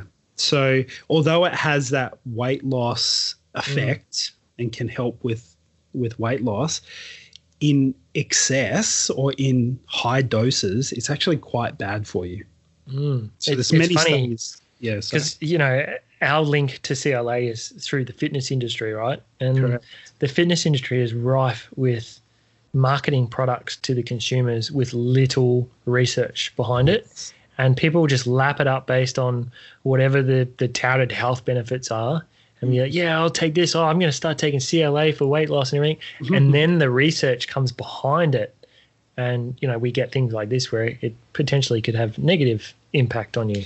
Like it's well, incredible. Yeah, I feel like there's a lot. I feel like there's a lot of products that are toted to have quite large benefits to you, but a lot of it's short term, mm. short term gains, I guess you would call it, yeah. uh, or sh- uh, able to results, help you yeah. achieve short term results, but long term uh, effects on your body and health yeah. uh, don't really get taken into account when mm. these products are pushed. Yeah. So CLA, although it can be good for you in small amounts, it's not so good for you in higher amounts. And there's a lot of research on that. You can find studies. I read a couple of studies, but there's a whole range of studies that that kind of go into that. Yep. Okay. So let's start talking about anti-inflammatory effects. Mm-hmm. Now, we all know that, you know, inflammation of your body is a leading cause for serious disease that includes heart disease, cancer, type 2 diabetes, uh, obesity, even Alzheimer's disease. But pomegranates have these anti inflammatory uh, properties, which, again, we talked about. There were the punicalagins. Um, but there's been some studies that have shown that they can reduce inflammatory uh, inflammatory activity in the digestive tract, um, as well as in breast cancer and colon cancer cells. Wow! So a 12 week study. Uh, in people with diabetes found that just 250 mils of pomegranate juice per day lowered the inflammatory markers um, there's a couple of different markers that they talk about here, but they they pulled them down by thirty, about thirty percent. Yeah, that's a now, that's decent a, reduction. Yeah, and that's over a twelve week study. Yeah. and you're reducing those uh, infl- inflammatory markers by thirty percent. Yep, just by having you know basically a cup of a juice. Cup. Yeah, yeah. Crazy, right? Mm-hmm. Okay, we're going to talk about prostate cancer now as well. So, prostate cancer doesn't occur in women. I don't know if you knew that, but I'm oh, thanks, mate. Yeah. There you go. So- you learn something new every day. That's it, yeah. Yeah. So it's actually a really, and this is quite sad, but it's actually a really common cancer for men. Yep. It's prostate cancer. Now, uh, there's been some lab studies that suggest that pomegranate actually slows cancer cell reproduction or even induces a apoptosis, which is cell death, in cancer cells. Wow. So when they start looking at prostate cancer, there is a certain blood marker that they look for. Mm. And now this blood marker is a prostate specific antigen, and they call it PSA, exactly. So men whose PSA levels double in a short period of time uh, increase risk of death from prostate cancer. Yep. Okay. So they did a human study um, that found that drinking, again, 237 mils of pomegranate juice, which is about a cup uh, of pomegranate juice per day, increased the PSA doubling time from 15 months to 54 months. Jesus. Yeah. That's huge. That is massive. Yeah. Yeah. So. I know. so this kind of I I've when I was doing this, I was like, that kind of leads you into going, well, no wonder these things were these veg this Mm. berry was so revered in the past and used for medicinal purposes. Like prostate cancer to to slow that or to increase the doubling time Yeah. From 15 months to 54 months is essentially giving you an extra couple of years, Yeah. right? Yeah. It, it, Now, this it's is funny. just one study, though. Yeah, knowing Yeah. knowing what I've learned through just the the last podcast that we've done, I'm starting to build um, in my mind like a the ideal smoothie, right? So Oh man, got- I was doing that this morning. pomegranate juice, throw in a bit Yep. of parsley, a bit of beetroot, like Yep. it's just you can start building like a really you know we talk about superfoods, but it's Yeah. beyond super. It's like an Uber smoothie. absolutely, Yeah. absolutely. And when I was looking up the uh, like highest doses of antioxidants, and we Yeah. we've done this before, uh, cacao I think is one of the second highest Uh, like crazy. densities of antioxidants. Yeah, yeah. So getting cacao nibs and putting that into your smoothies as well, it's quite common, but it's got massive antioxidant uh, capabilities. And we're going to be talking about cacao in a future episode, um, which is going to be really interesting. But Mm. yeah. Yep. Okay, so let's talk about blood pressure. hmm Yeah. So there's some clinical research that's actually shown that pomegranates uh, can help prevent heart disease, heart attacks, strokes, and it's because they have this potential to thin your blood Okay. naturally. Yep. Um, so when your blood thins, it increases blood fro- blood flow to the heart. It reduces blood blood mm, blood blood blood Oh, pressure. bloody hell. Yeah, I know. uh, can reduce plaque in the arteries, can reduce bad cholesterol while increasing good cholesterol. Um, there was a study that was done with people with hypertension, um, and they had a significant reduction of uh, blood pressure after consuming just 150 mils of pomegranate juice per day for two weeks. Two weeks, geez. And you, you plays into parsley from last week that had, you know, lower blood pressure as well. It's like, Yeah, absolutely. mm, Um, you know, there's been some other studies that have uh, found similar effects for it as well. Um, that actually reduces the uh, systolic blood pressure. So Mhm. that's the higher number in the blood pressure reading. mhm. Uh, let's talk a little bit about heart disease. Uh, so the the punicic acid, which is the fatty acid in the pomegranate, which is the CLA that we spoke about earlier, um, can ha- protect against a couple of steps in the heart disease process. Um, there was a four week study uh, in 51 people with high triglyceride levels showed that 800 milligrams of pomegranate seed oil per day significantly lowered triglyceride and improve, improved the triglyceride dash HDL ratio. Okay. So, for those Yep. who don't know, HDL is the good cholesterol, Mm. uh, and LDL is the bad cholesterol. Um, there was also another study that looked at uh, the effects of pomegranate juice with people with type 2 diabetes and high cholesterol, and it uh, was noted that it significantly reduced the bad LDL cholesterol in, in the people in that study. Um, let's talk about memory. Man, this Oh, cool. yeah. So there's so many different things that pomegranates actually, and the majority of what all of these studies have looked at is the pomegranate juice. Mm. Yep. So it seems like pomegranate juice is what everyone kind of goes for. Yeah. Maybe because it, it feels too difficult to get the seeds out of the pomegranate. Yeah. Plus, you need to get a fair bit. I, Yeah. I would imagine. I'm not sure how many pomegranates you need to juice to get a Yeah, cup of juice. I don't know. Yep. So, and pomegranates are not typically uh, cheap No. to Yeah. buy. So if you were to want to juice pomegranates, that Mm. could be a, a very expensive Yep. ordeal. Yeah. So memory. There is a, a little bit of evidence that kind of suggests that it can help improve memory. So there was a study where uh, patients after surgery were given two grams of a pomegranate extract, and it prevented some deficits in memory after surgery. Surgery.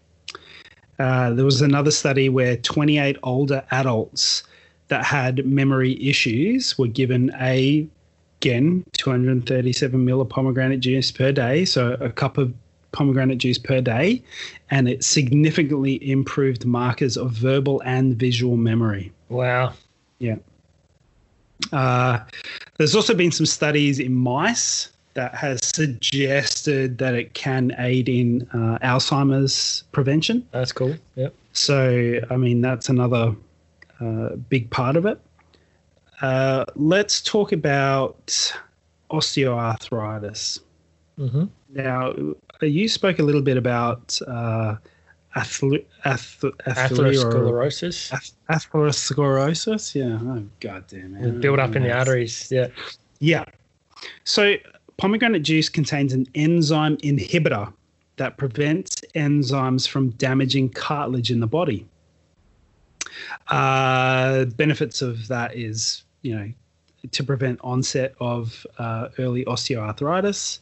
So uh, pomegranate minimizes the um, the illness triggered in various forms. So there's athlero, atherosclerosis. Atherosclerosis. Atherosclerosis. No. I tell you what, I would be the worst doctor trying Mm. to tell someone what they had. Oh, sorry, so you've got uh, atherosclerosis. and they go, Excuse me, doctor, can you spell that for me? I don't know what you're talking about. Um, so this is basically triggered by thickening and solidifying of arterial walls and in cartilage and joints. Yep. Um, that can actually be, you know, offset by consuming pomegranate. So it's actually the pomegranate is capable of preventing the creation of minerals that are liable for breaking down those connective tissues. Mm. Yeah, Yeah. it that's amazing. That kind of plays into what I talked about with parsley last week with Yeah. that pre- preventing the mineralization. Yep. Yes. Yeah. Yeah. So uh, already in my head, I'm going like a pomegranate with parsley drink be like the perfect. Yeah, but I'm starting to build different ones. You've got like you've got your one for like antioxidant relief, and then you could have like pomegranate and sage and um, parsley for memory, Yes. and like you just start building all these different combos, and yeah, it's cool. Yeah. It's really cool. So there's been some recent research in terms of new therapies for preventing cancer. Um, and they've actually identified components in pomegranate juice that inhibit the movement of cancer cells. So, researchers at the University of California uh, have found that these components also weaken cancer cells' attraction to a chemical signal that promotes the metastasis of prostate cancer to the bone. Mm. So again, that goes back to the prostate PSA levels. Yep. So they're saying that the the research could lead to new therapies for preventing cancer metastasis.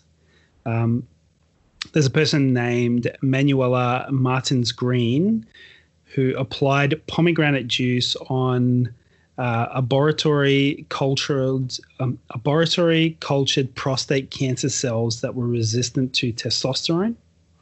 The researchers found that the pomegranate juice treated s- tumor cells that had not died with the treatment sh- and, and with the treatment it showed increased cell adhesion and a decreased cell migration Wow.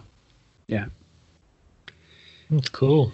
Yeah so It's crazy. multiple benefits of this berry particularly from well, everything that i've read it's particularly the juice that people use Yeah. now although shelf bought um, shelf bought pomegranate juice may be lacking in vitamin c it's not it's not stated whether or not these studies were conducted with commercial pomegranate juice or whether they were juiced I wonder if it's possible. You probably can find non-pasteurized pomegranate juice. Like, I'm sure you can yeah. find it.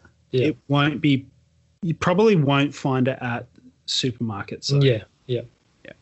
so that's the only issue that I can see there. Mhm. But in saying that, there are so many other benefits to pomegranate juice that is not necessarily reliant on the vitamin C levels. Mm, you know, most of the stuff that we talk about is in regards to the puni- uh, punicic acid and Mhm. also the uh, punicalagins Yeah. that are found in it, which is both of the antioxidants, um, the antioxidants that you can actually find within the pomegranate. So, you know, you may be taking a hit and not getting enough vitamin C from it because it's pasteurized juice, but there are a multitude of other benefits to Yeah. actually taking it. yeah, definitely. Mm. So that is the nutrition and medicinal uses for pomegranates. Man, that that is that is amazing. Like, Mm. we, it's another one of those plants where we've got incredibly in-depth and involved history, and then just as amazing, you know, nutrition and medical. It's Absolutely. incredible. And I, I mean, I cut that down. Yeah, I can imagine you did. There are multitude of other things, although not. Um, there are a lot of things that they treat, like that have been used to treat other conditions that there just hasn't been enough peer-reviewed and medical Yep. studies on. hmm So I didn't want to talk too much about the ones that didn't have a lot of research behind it that were like it's really good and could do this because it has vitamin K. Yeah, yeah. But we know how much benefit vitamin K is and this has got 30% of your daily intake in a cup of you know arils. Yeah. So naturally it would kind of lead to you thinking that it has the benefits that we've talked about with other things in terms of vitamin K. Yeah, and it's kind of uh, the idea behind these um, little bite-sized chunks where you know we're going to go into a bit more detail about something where we can say each week that a plant has X percentage of, of your daily intake of K or C or whatever, and people Yep. can start to understand what that's what effect that will have anyway without us having to talk about the same research all the time. I go, oh, vitamin K, yeah, blood clotting, bone health, you know, all that sort of stuff. And Yeah. they can really start to understand those things without us repeating them all the time. Yep. Absolutely. That's really Yep. good. Yep. That's it, man. We're gonna Awesome. Shall we get into talk- some cooking and eating? Oh, and sort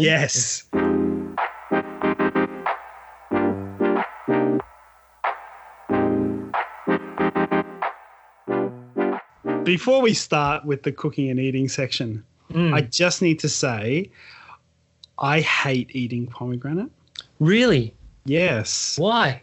Because of all the little seeds. Uh, I I don't mind them. Ah, I mean, I hate I seeds, you'd be but on I- board with me here because I- you have a hate of seeds as well. I do, but I feel like the pomegranate seeds are just a little bit different. Yeah. Well, it's through the research of nutrition And with your research in history, it's pushed me around to say, I'm willing to give it another crack. Yeah. So when was the last time you ate pomegranate seeds? Oh, no. Really? I can't even remember. Ah, okay. And when they're on salads, I avoid the salad.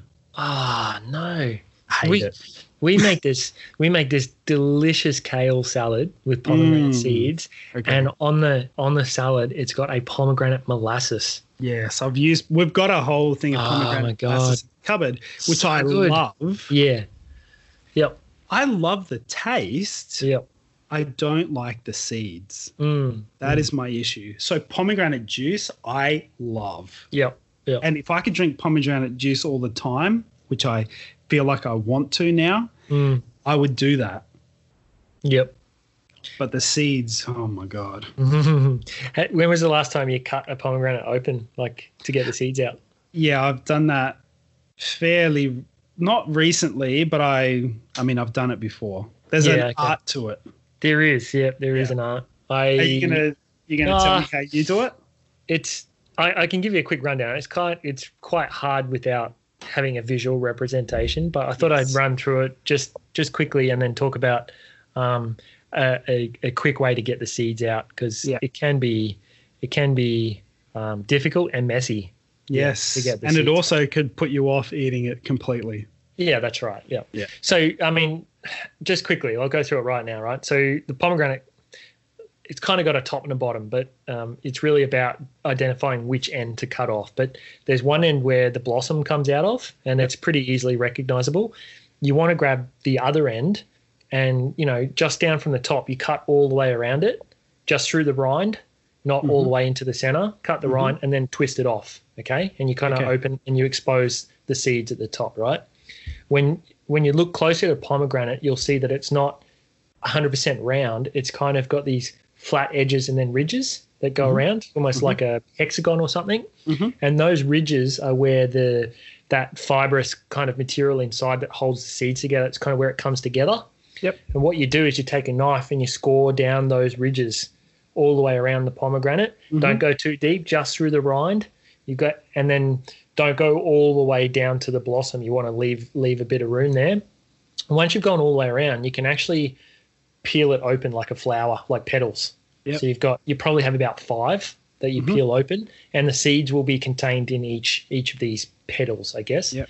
Then what you can do is actually get a really large bowl, turn the pomegranate over, and you just get a like a wooden spoon, and you Yep. bang the bang the rind, and Yep. the seeds will just fall out, and you'll Mhm. get like 95, 96 percent of the seeds into the bowl, right? But then what you've got is in the bowl you'll get some of that kind of white fibrous material. I can't remember what it's called. It's got a proper name. I can't remember Yeah. what it's called. You'll get that white fibrous material in the bowl. All you have to do is put some water in the bowl, and the seeds will sink, and all that fibrous material will float. You just skim it off the top, and then drain your seeds. Oh. I didn't know that you could do that. That's so Yeah. cool. Yeah. So you just yeah, a bit of water, all that white material will float to the top. Skim it off, and you've got your seeds. You're done. Wow, that's cool. Yeah. So I do it a little bit different to that Mhm. because I'm lazy. Yep. I basically cut it in half Oh yeah. and then hold it in my hand Yeah. And get a wooden Scrape spoon it. and Oh, yeah. smack the back of it. Ah, yeah. and it okay. will empty a Yep. good portion of it out. Yep. It may not get all of it, but it'll get a good number of it out. Yeah, I've, It's- I've used that method heaps of times. The one I just described, I've used Yeah. that um, because Chris and I were going through a lot of pomegranates at one stage, and so I googled how to make my life easier. and, um, and I, yeah, I've used that method for years now, and it, Yeah, it's okay. brilliant. It works works really well. Yeah, Nice, super nice. easy. Yep. Yeah. Because it can be daunting when you get a pomegranate to actually Oh yeah, for sure. Yep. Yeah, it's crazy. But um, if we go back to um, how, what we were talking about earlier, where uh, it's used in grenadine, right? So Yes. you've got this whole kind of range of cocktails and cocktail mixing that you can use it for. Mhm. Uh, in the Middle East, it's actually used as a syrup as well, so part of that grenadine. But um, one thing that really stood out to me was the wild pomegranate seed, because they still exist, right? They're actually used as a spice in Indian and Pakistani cuisine. so That's they they grind it up and um, and and use it to flavor curries and chutneys and that sort of thing as well. So Wow. um, really really interesting there. It's also used in Turkey in salads. They they ferment it and turn it into a high quality wine as well. Yes. Uh, and we talked about um, the grenadine and liqueur and everything, but it's it it's also used in a popular kind of Greek sweet foods and that sort of thing as well. So, you know, you can use that liqueur in the sweets and and um, Nice. the, the Greeks use it in as a glaze and relish and dips and that sort of thing as well. And you know, we were just talking about how good it would be in a smoothie too. Yeah, absolutely. Yeah. I actually found a little bit because I accidentally started researching cooking instead of growing a Yeah. Greek, but I found that they use it in Turkish delight. Oh, I didn't know that. Yeah, so Yeah. pomegranate, the pomegranate uh, molasses is used in Oh, yeah. Turkish delight, and there's a Turkish tabbouleh type dish that they Mm. use pomegranate in as well. Imagine that tabbouleh with all the parsley and then some pomegranate Mm. seeds, and imagine how healthy that would be for you. Man, so good. yeah. so so good for you. Uh, I have, I mean, pomegranates are used a lot in sweet dishes, which Mm. we just mentioned, but they make a perfect addition to salads and Yep. to even heartier dishes where there's a lot of a lot of strong flavors. Yep. The pomegranates can actually cut through that Yeah. the fats really Yep. easily with like real bursts of of sweetness. Yep. Yeah. So I think they definitely have a place, and and as I said, we use pomegranate molasses for Mm. lots of different dishes. Yep. Yep. I actually um I found this recipe that uh, really interests me when I was uh, looking for this the cooking section, and it's called a cauliflower uh, chat, which is a Oh, like a chat is like an Indian snack, yeah, like a side dish. Yeah. yes. So you've got your cauliflower cut into florets or large chunks and everything, Mhm. and you, and I'm not going to go through how to do it, but just the ingredients, right? So you've got um, some Kashmiri chili powder that goes onto the the cauliflower, and then there's this marinade that goes with it, where you've got um, again the Kashmiri chili powder, uh, some ginger and garlic that's pasted together. You've got uh, paprika, turmeric, garam masala, and you kind of cook it up, and then you serve it with fresh pomegranate seeds. So you've got kind of like this fried cauliflower with paprika and turmeric and garlic and ginger and chili and, and God pomegranate seeds. Like That sounds amazing. such a such an awesome combo. Yeah. I I think that cauliflower, like roasted cauliflower with spices and Mm. pomegranate, is a perfect match. I've seen it in other types of cooking, even doing whole roasted cauliflower, Yeah. Uh, and then adding the seeds at the end as a garnish almost. I mean, there's nothing stopping you from cutting up a bunch of parsley and mixing it together with, I mean, as we said, a tabbouleh Mm. with pomegranate in it and having that over the top of a roasted cauliflower would Oh, be goodness. Exceptional. Yeah. Yeah. And that's a that's a headline dish for your table, oh, for sure. Yep. you know. I found this other one that was really interesting, and it was like burnt sprouts, so Brussels sprouts, burnt sprouts with uh, pomegranate and sesame. Oh, Yes, it looked amazing, right? dude, that's so good. Yeah, and This We is also- making me think of lots of different things to do with pomegranate now. I know, right? And Chris and I always made the kale salad, you know, kale and toasted pine nuts and um, fresh pomegranate seeds plus the pomegranate molasses as like a, Mm. you know, like a vinaigrette type thing. And oh, Mm. just that the salad is just delicious. I love that salad. It's amazing. Wow. Yeah. Oh. But uh, I wanted to talk about like food pairings with Oh, pomegranate, yeah. right? So yeah, yeah. um, we've got uh, things like other berries, so blueberries, raspberries, strawberries, uh, and then other fruits as well, apples, uh, citrus, coconut, and then uh, some some other produce type ones: cucumber, ginger, kale, mango, pear, pineapple, spinach, Swiss chard, squash. Uh, on the sweet sweet and herbs and spices side, goes well with cinnamon, chocolate. So you, we are talking about cacao. You know, you could pair pomegranate and cacao, clove, honey, maple syrup, mint, onion. Uh, you got vanilla, and then on the savory side, you've got almonds, chickpeas, quinoa, rice, and walnuts as well. So Oh my gosh. huge amount of pairing going on there. That's awesome. That's so Yeah. good. I just, as you were talking through that, my mind is racing with different Yeah. things to to pair it up with. Yeah, yeah, for sure.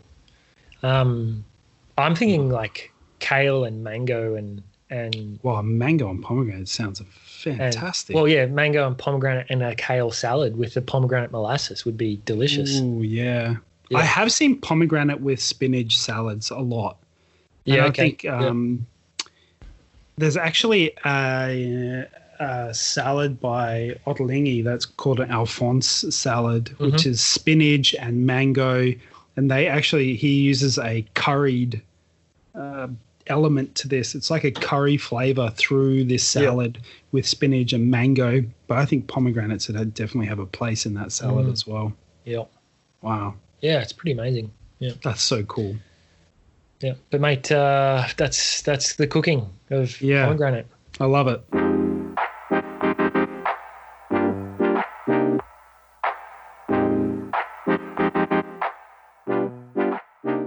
Pomegranate tree. Have you seen a pomegranate tree? I have, yes, yeah, They can be quite ornamental. yes, definitely. Like you can shave it right basically up the trunk and just have like a beautiful little shrub on the top of it that Mm. grows pomegranates and looks incredibly decorative. Yep. So it's very, very cool. But basically, what you want to do with pomegranate trees is put it in a sunny spot. Uh, as long as it's protected from frosts, you'll pretty much have no trouble with it at all. Yep. Yeah. Um, it's really important to water it. So you want to prevent it from drying out uh, over the non not so wet months. Mhm. It'll improve growth and you'll see better fruit from it as well. You don't want to put it into um, you don't want to put it into heavy clay soils. Yeah. So um, you probably want it to be a bit more aerated than that. Um, it's very similar to your plums where you have to prune it. Oh yeah, okay. So best time to do that is over winter. And essentially what you want to do is clear the middle of the tree out so it's not Uh, overcrowded. same. Yep. Yeah. So essentially exactly the same uh, as the ones that you're talking about. So when we talk about pomegranates, they typically grow from about three and a half meters up to six meters, Mm. Uh, and nearly the same in spread, so width. Yeah. Okay. Yeah. Although you will need a little bit of patience with pomegranates. So it takes about five to seven months for fruit to become mature on the tree. Oh, So it'll Yep. start um, it'll start budding the fruit, but then it takes about five to seven months for it actually to mature. Uh, and it takes about two or three years before it bears more than one or two fruits. Yeah. Okay. Yeah. So you need a little bit of patience with it, but you know, following that, you'll get what you want from it. Uh, typically, when you pull the fruits from the tree, you'll be able to store them for a couple of months in a dark, cool place or in the fridge. Mhm. Uh, I did want to talk about pollination though. So, in terms of companion planting for pomegranate trees, so pomegranates actually need bees for pollination. Mhm. So, what you really want to do, and if you don't get this pollination, it won't have any fruit. So, you want to plant some herbs around your pomegranate tree or nearby at least, including dill or uh, parsley and mint, basil, thyme, and uh, coriander. They'll all attract uh, bees to Yep. to the area. Uh, there's also a number of different types of pomegranate, which I was going to run through. So, Yep. although there's your wild and your domesticated, there are a couple of different types of domesticated Yep. uh, ones. So, there's the wonderful Mhm. pomegranate, Yes, it is. which I think a lot of people know this one. It's the most popular pomegranate in the world. Yeah. Uh, it's a deep red fruit. Um, the seeds are juicy, sweet, and fragrant. Again, perfect for what we were talking about in terms of uh, putting them into salads. There's also a Gulosha Azerbaijani. Mm. Uh, it's a bit of an ugly fruit, um, but the flavor of the seeds is something very different. Uh, it produces medium to large sized elongated fruit with a pink, uh, pinkish nature to it. And the seeds are deep red, large, and very juicy. Mm. There's also a Gulosha Rozovaya. Uh, this is one's from Russia. And this type of pomegranate is light pink and has large sized fruit, um, which has sweet and sl- slightly acidic seeds, Oh yeah, okay. which is kind of cool. Yep. And in Spain, they have one called the Elche. Um, again, it's a pink fruit, lots of juice in the seeds. It's not very uh, tolerant of the cold, though. So it needs to be in a warmer spot if you've got that particular one. Um, and the last one is a new variety, and this is an Australian one Cool. called the Ben Hur. yep. Yeah. Now the fruit grows up to 1.2 kilos. Jeez. Yeah. Uh, and they said that these uh, Australian bred pomegranates resemble cricket balls, Mm. Uh, but they're they're a newer variety that's a bit heavier than than what the other ones are. Yeah. So in terms of storage, as we said, you want it to, out of the sunlight. Um, the whole fruit can be refrigerated and kept as long as two months. Uh, fresh seeds or juice will keep really well in the refrigerator for up to five days. Mhm. So again, this is why they pasteurize the juice, is because it only keeps for about five day, five days fresh in the Yeah. refrigerator. Uh, but you can also freeze the pomegranate arils um, Oh, for yeah. later use as well. Yeah. Yeah. So, in terms of growing, key takeouts is get yourself a tree because otherwise it's just going to be a really long process for you. hmm And you want it to be in a warm spot with plenty of water. And it should not give you any trouble after that. Cool. Yeah. Now warm. Yeah. Warm. That's and warm. that uh, that is the growing and storing for pomegranates. very good. Very good. Mm. I'm sitting here contemplating how hard it would be for me to grow one. Well, you can grow them in pots, yeah. uh, and they actually. I mean, we talked about them being bonsai, Mm. but you can grow a small pomegranate tree in a pot in a warm spot, and it will bear fruit. Now, I saw some pictures of some pomegranate Yep. trees that were only about, I don't know, I'd say a meter high inside a pot with like five Yep. or six pieces of fruit on it. yeah. Nice. So, and they look, they just look really pretty. They do. Yeah. Yeah. Yeah. So yeah, I'm in the same uh, same uh, place that you are. Yeah. I want to have one, Mm. And I think because we were talking about having uh, citrus at work, Mm. I'd love to have a pomegranate tree Yep. as part of um, our vegetable and fruit garden. Mm. So I might look into that. Yep. Yeah, you could just put it in a pot there and Yeah. Yeah. I have zero idea of how much it would cost to buy a pomegranate tree, but you know, mm.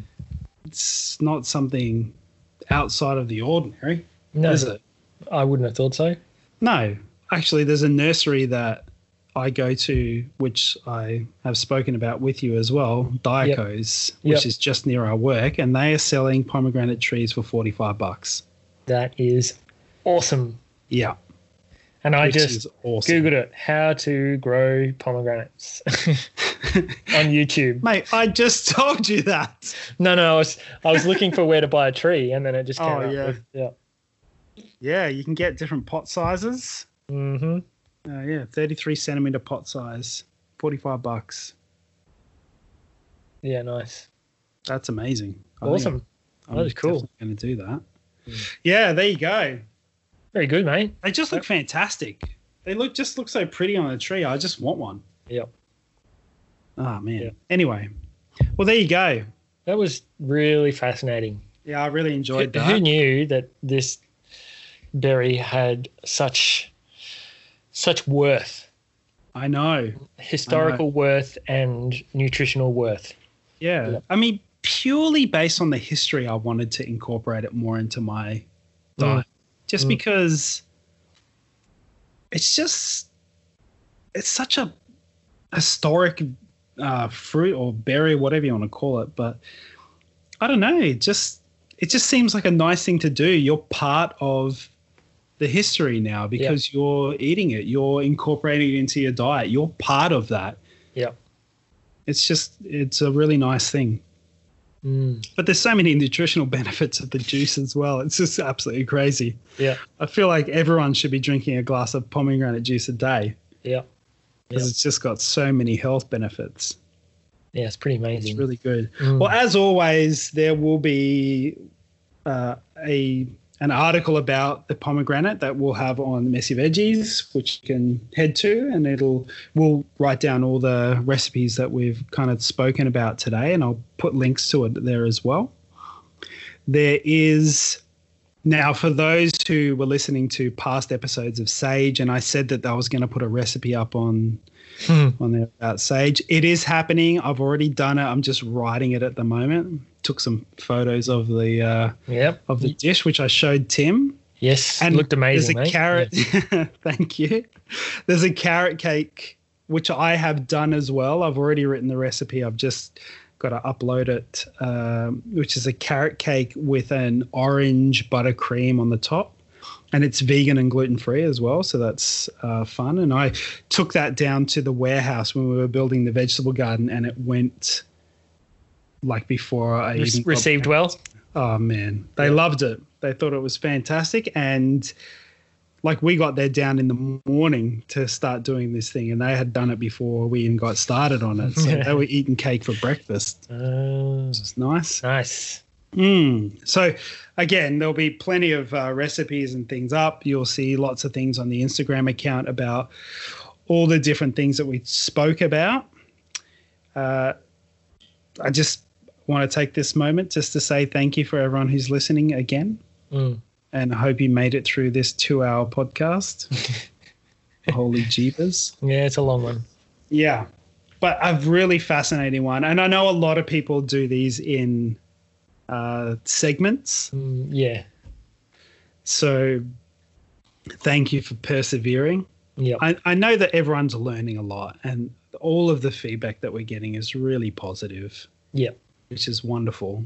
And it's getting better at each episode, and we're covering off lots of different things. And, you know, it's just, it's really nice for us to have people along for the journey, for us to grow with you as you expand your knowledge, we expand our knowledge. Yeah. Yeah. it's it's uh it's it's a good a good journey. Uh, I'm really learning heaps. I hope other people are are learning as much as I am. Yeah. Well, they are. You're teaching them, mate. Yeah, but I hope they're taking it in and you know. Yeah. Yeah. And watch out for those mini episodes that are coming up. Yep. They will be happening very shortly. I Mhm. believe the first one will be on the polyphenols, which is the antioxidants that we spoke about in this episode. Cool. Cool. Cool. Yeah. Mm-hmm. So thank you again, everyone. Thanks, Tim. Thanks, mate. Appreciate it. Uh, until next time, do yourself a favor and eat some more plants.